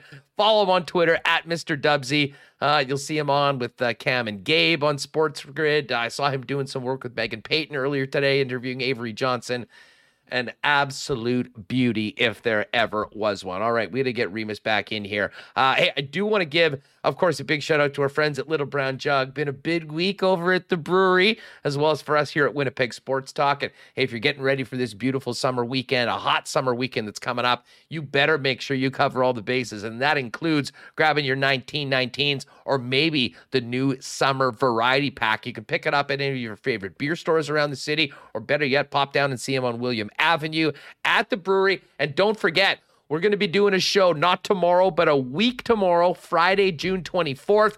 We'll set up shop at LBJ, welcome you all down as well, and have a few pops after the show is over at 3 p.m. And of course, you can also check them out online at littlebrownjug.ca and order for home delivery to get ready for the weekend. Uh, our friends at Assiniboia Downs have had another great week. I did not have a great week going head to head against Michael Remis. That being said, shout out to everyone that entered in their picks for race six over the last three days. We'll be doing it again Monday, Tuesday, and Wednesday next week. Um, the top winners will get invites, and we'll also um, do some random selections of some other entrants to join myself and Michael Remis for that world class prime rib buffet and a great night of racing out of the track in the future. Uh, of course, you can find out more at asdowns.com. And if you want to bet on the races from home or around the world, go to hpibet.com and open an account today. We got to get to the Coolbet lines. But first, let's get Remis back in here. Uh, Remo, what a whirlwind today. Uh, Stormy and Sara kicking it off. Great stuff with Murat, and the energy of Dubbs is absolutely unmatched. Uh, he is quickly becoming one of the most popular regulars on Winnipeg Sports Talk. Great chat and golf with Dubbs. I think a lot of people enjoyed hearing his takes on the hockey yesterday. Sorry about his Rangers ticket. But uh, what a what a conversation that was, and I am looking at my DraftKings lineup. I don't know. I can never I can never do well in golf. I don't know enough about the stats and stuff. Not not my sport, but I do enjoy playing. So I will be following following this weekend. Yeah, um, uh, as I said, you know, a quick leaderboard update while we're talking about it. We just kind of hit it with uh, with Dubbs, but I mean, the uh, second half of the tournament is out on the course right now. Uh, but it is Rory McIlroy, three under par, just about bogey three free. He was four under par on this 18th hole did bogey 18. He's in a four way tie. Joel Dahmen, David Lingmerth, and Callum Tarren, who I'm not familiar with, sharing the lead right now. Uh, a group at minus two, including Aaron Wise. And then you get to minus one, and we start seeing some of these big names. Two time major champion Collin Morikawa, Jon Rahm, my pick to win this. He was one under. Adam Scott, Max Homa, Will Zalatoris as well. Top Canadian right now is Adam Hadwin, who's one under. He's on the fifth hole right now. And Corey Conners, even through six. Um, couple other Canadians. Oh, the bad guy, Patrick Reed, he's one over through five. Mac Hughes, two over. He's in the clubhouse, as is Canada's Ben Silverman as well. So very much in the mix so far. Nick Taylor, by the way, as well uh, two over par, but he's just playing his fifth uh, fifth hole. Bottom line is just par is a win on this golf course. Get in as close to par as you can and hang around for the weekend and see what happens. Remo, let's get to the uh, actually just quickly before that, I want to get to some bomber news. Um, which we should quickly talk about uh, because, of course, the Bombers taking on Ottawa tomorrow. Ed Tait will join us from Ottawa uh, at the beginning of the program to tee up tomorrow night's game. Uh, and uh, old friend of ours making his debut in double blue tonight. But the Bombers released wide receiver Kelvin McKnight earlier today. But the big news, Remo, for the blue and gold is that Big Jackson Jeffcoat's back in the lineup after missing the home opener last week. Okay, whoa, whoa. I thought you were going to say the big news is no Dakota Prukop. What are they going to do in short yardage? And what does this mean for, you know, the goal line for fantasy purposes? Does this mean we're not going to see any go there. one yard plunges? Um, Kelvin McKnight, I remember last year there was one week where uh, he started and there was a lot of hype for him. I think the emergence of Dalton Schoen made him expendable, um, or he didn't catch on. So uh, no Kelvin McKnight. And as you said, yeah, Jackson Jeffcoat, him coming back will be huge in terms of getting to the passer. And they've kind of made life a bit miserable for Masoli at times uh, whether it's in the Grey Cup or last week as well. And yeah, you, can't gotta mention us, Dakota Prukop. He's not in, so short yardage going to be a concern. How are they going to get the one yard plunge in, especially or in the middle of the field when you need that to get those key first downs? I mean, the Bombers' short yard package has been like automatic. Going back to Chris Streveler and Sean McGuire took it. He took it to another level last year with the touchdowns. McGuire leading the team in touchdowns was hilarious. Well, I mean, he An- had like Andrew 18 Harris must- carries for 12 TDs or something like that. Andrew Harris must hate Sean McGuire. Just cost him so many touchdowns last year. Not as uh, much as you. Not as much as you, because I think Andrew Harris was wanting to win games. You were trying to win pools, and he was your nemesis all last season. Get to, I mean, Harris had a, you look at his numbers, he didn't have a lot of touchdowns, but how many times did he take it to the one and they just like plunged it in with Sean McGuire? And I think people are putting, what do you remember most from last season? I just posted a gif of Sean McGuire going in from one yard over and over. And we saw it last week with Prukop. He did look good on the ground. Um, so we'll see how it goes here Rob uh, Mahoney, tomorrow night. Remo Remo is his own personal Tommy Pham. Don't mess with his DK Yeah. Hey. lineup. we had a contest last week for in our WST group, fifty people. I finished tenth. It was thankfully the top ten got paid out this week. We're doing only the top five get paid out. So we got forty. I saw forty-two last time. So I'm Oh, I'm ready to ha- roll. I'm gonna have to jump in on that, and of course, get in before kickoff tonight because, as we mentioned, it is Andrew Harris's debut for the Toronto Argonauts taking on the Montreal Alouettes. I would love to see a great crowd at BMO. I'm not really expecting that. Uh, we'll see what happens, but as we talked about with Sara earlier today, Remo, we're going to see Andrew Harris go out there determined and playing with a chip on his shoulder the size of a freaking boulder. Yeah, and if you want to look at Andrew Harris's uh, yardage props, they do have one on Coolbet here. Player rush yards, 75 and a half over under. That seems like a high number. I think you look at the depth chart, there's not much behind him, so he's going to get a lot of the carries. I'm curious to see how it's going to be. I always think Montreal is going to be in a high scoring game. I'm a big fan of Vernon Adams Jr. When he is on, he is tough to beat. Uh, and, and I actually like some of the receiving um, yard props. Uh, Eugene Lewis over 65 or Jake Wieneke over 50 and a half. I found I think the Eugene Lewis one is is interesting, but we'll see what the crowd is like at BMO. I don't think we're going to see a BC place like yeah, crowd. And, Tor- unfortunately. and Toronto didn't Toronto win the East last year? Yeah. and they were still underrated the whole time, but they're they're turning it back us with this. They're got like the the 2014 2015 offense with Harris, Brandon Banks. Banks, and DaVaris Daniels is on Toronto.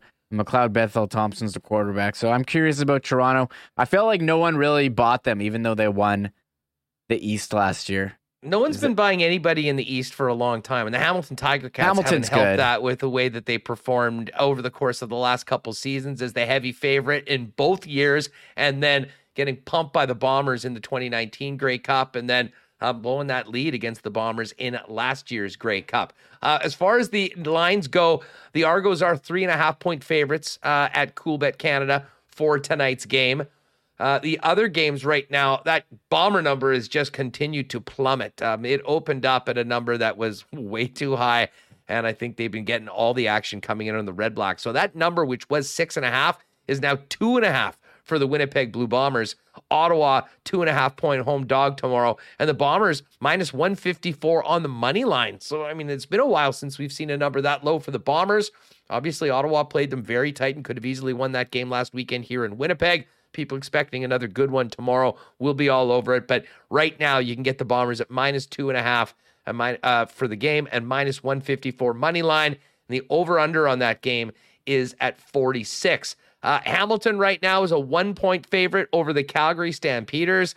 And the number on the Elks keeps on going the wrong way for the home team. Edmonton now an eight point underdog after opening as six and a half point dogs. And I wouldn't be surprised if that continues to go in the favor of the Riders. Riders, especially defensively, look great. And everything about the Elks looked um, amateur hour last week in their uh, thrashing at the hands of Nathan Rourke and the BC Lions. Yeah, I think that total in that Saskatchewan Edmonton game was at 49 yesterday. It's at 51 now. Uh, do we still know who the quarterback is for for Calgary? Is it Bo? Is it Jake Maier. I'm not. I'm not even sure. Have they announced it? I know maybe they have. Well, they're Saturday. Been, yeah, they, he said if, if Bo's able to go, he will be the guy. But as I said, I think his sort of time is. Uh, the, the the the sand is getting to the bottom of the egg timer on BLM, and I think it's going to be Jake Maier uh, very soon. Hey, just one more thing on Andrew Harris. We do have season rushing props for Harris. The over under on his season is a thousand seventy five and a half. Over is even money. Under is minus 133. And total rushing touchdowns in the regular season is only six, Remo. And considering the lack of anything else in the backfield and the fact that McLeod Bethel Thompson is really their guy at quarterback, I wouldn't I would be surprised if that goes under. I think I might have a little tickle on Harris on the over six touchdowns for the regular season. I hope he gets over six. That's the interesting one. There was And I rushing touchdowns, not that- it's not passing touchdowns as well, just rushing. Mhm. There was one prop, uh, Brandon Banks. I thought his number was really high. Maybe it's come down. It's at 1025. I'm curious how he's going to do. I loved Brandon Banks a couple years ago in Hamilton. Uh, he was injured last year. Uh, can he turn back the clock with uh, with Toronto? 1025. Uh, I, I thought it was I thought it was a bit higher a a while ago. So may, I would maybe go over there. I don't know. Well, I I- mean, you got to stay healthy to get that number as thing. well. Anyways, I'm looking forward to this game tonight. Of course, uh, it will be on TSN, Montreal and Toronto, and tomorrow it's Bombers Red Blacks 6:30 start. We'll be all over it tomorrow on WST. Speaking of tomorrow on WST, Eddie Tait's going to join us. The Ren Dog himself, Sean Reynolds of Kenny and Rennie fame and Sportsnet's going to jump on with us from Denver and talk a little more Jets in the Stanley Cup final. And Dave Pagnotta as well, talking NHL news from around the league and the Cup final will join us from Denver as well. Folks, stay tuned for those of you that are with us on YouTube, because much like we did yesterday with bumping everybody over to Kenny and Rennie and their Cup preview, tomorrow's a game day, and that means coming up right now, Darren Bombing and our guest from yesterday, the legend himself, Chris Walby, are going to chop it up and get ready for tomorrow's game on Bonfires Game Day Winnipeg. So we'll send you over that. If you're with us on YouTube, don't need to go anywhere. Remo will press the magic button and you'll show up and we'll see what Darren and Chris have for us this afternoon. Um, big thanks to all the guests. Great to have Sara Orlesky on the show and, of course, Stormy Buonantony. Murat Ates, always a favorite of everyone, and the man himself, Dubbs Anderson, as we keep an eye on the U.S. Open. Folks, thanks so much for being with us. Trotz Watch continues tomorrow. If we had know anything, we'll let you know about it. Make sure to follow our socials and hit that. Uh, by the way, hit the red subscribe button if you haven't already. Hit that thumbs up and turn the notifications on. I will say we don't often do it, but if if the Trotz Watch it looks like it's ending at any point, we'll probably be jumping on ASAP. So you'll want to get a notification that we're doing that live. Thanks so much for being with us. Thanks to all of our guests and, of course, the sponsors that make this show happen each and every day. Tomorrow, lots of puck talk, Bombers, Red Blacks, Trotz Watch, US Open, and Friday Marbles on WST. We'll see you tomorrow at 1 live on YouTube. Oh my God! Oh! Shut it down! Thanks for tuning in to Winnipeg Sports Talk Daily. Make sure to subscribe on YouTube and your favorite podcast feed at winnipegsportstalk.com.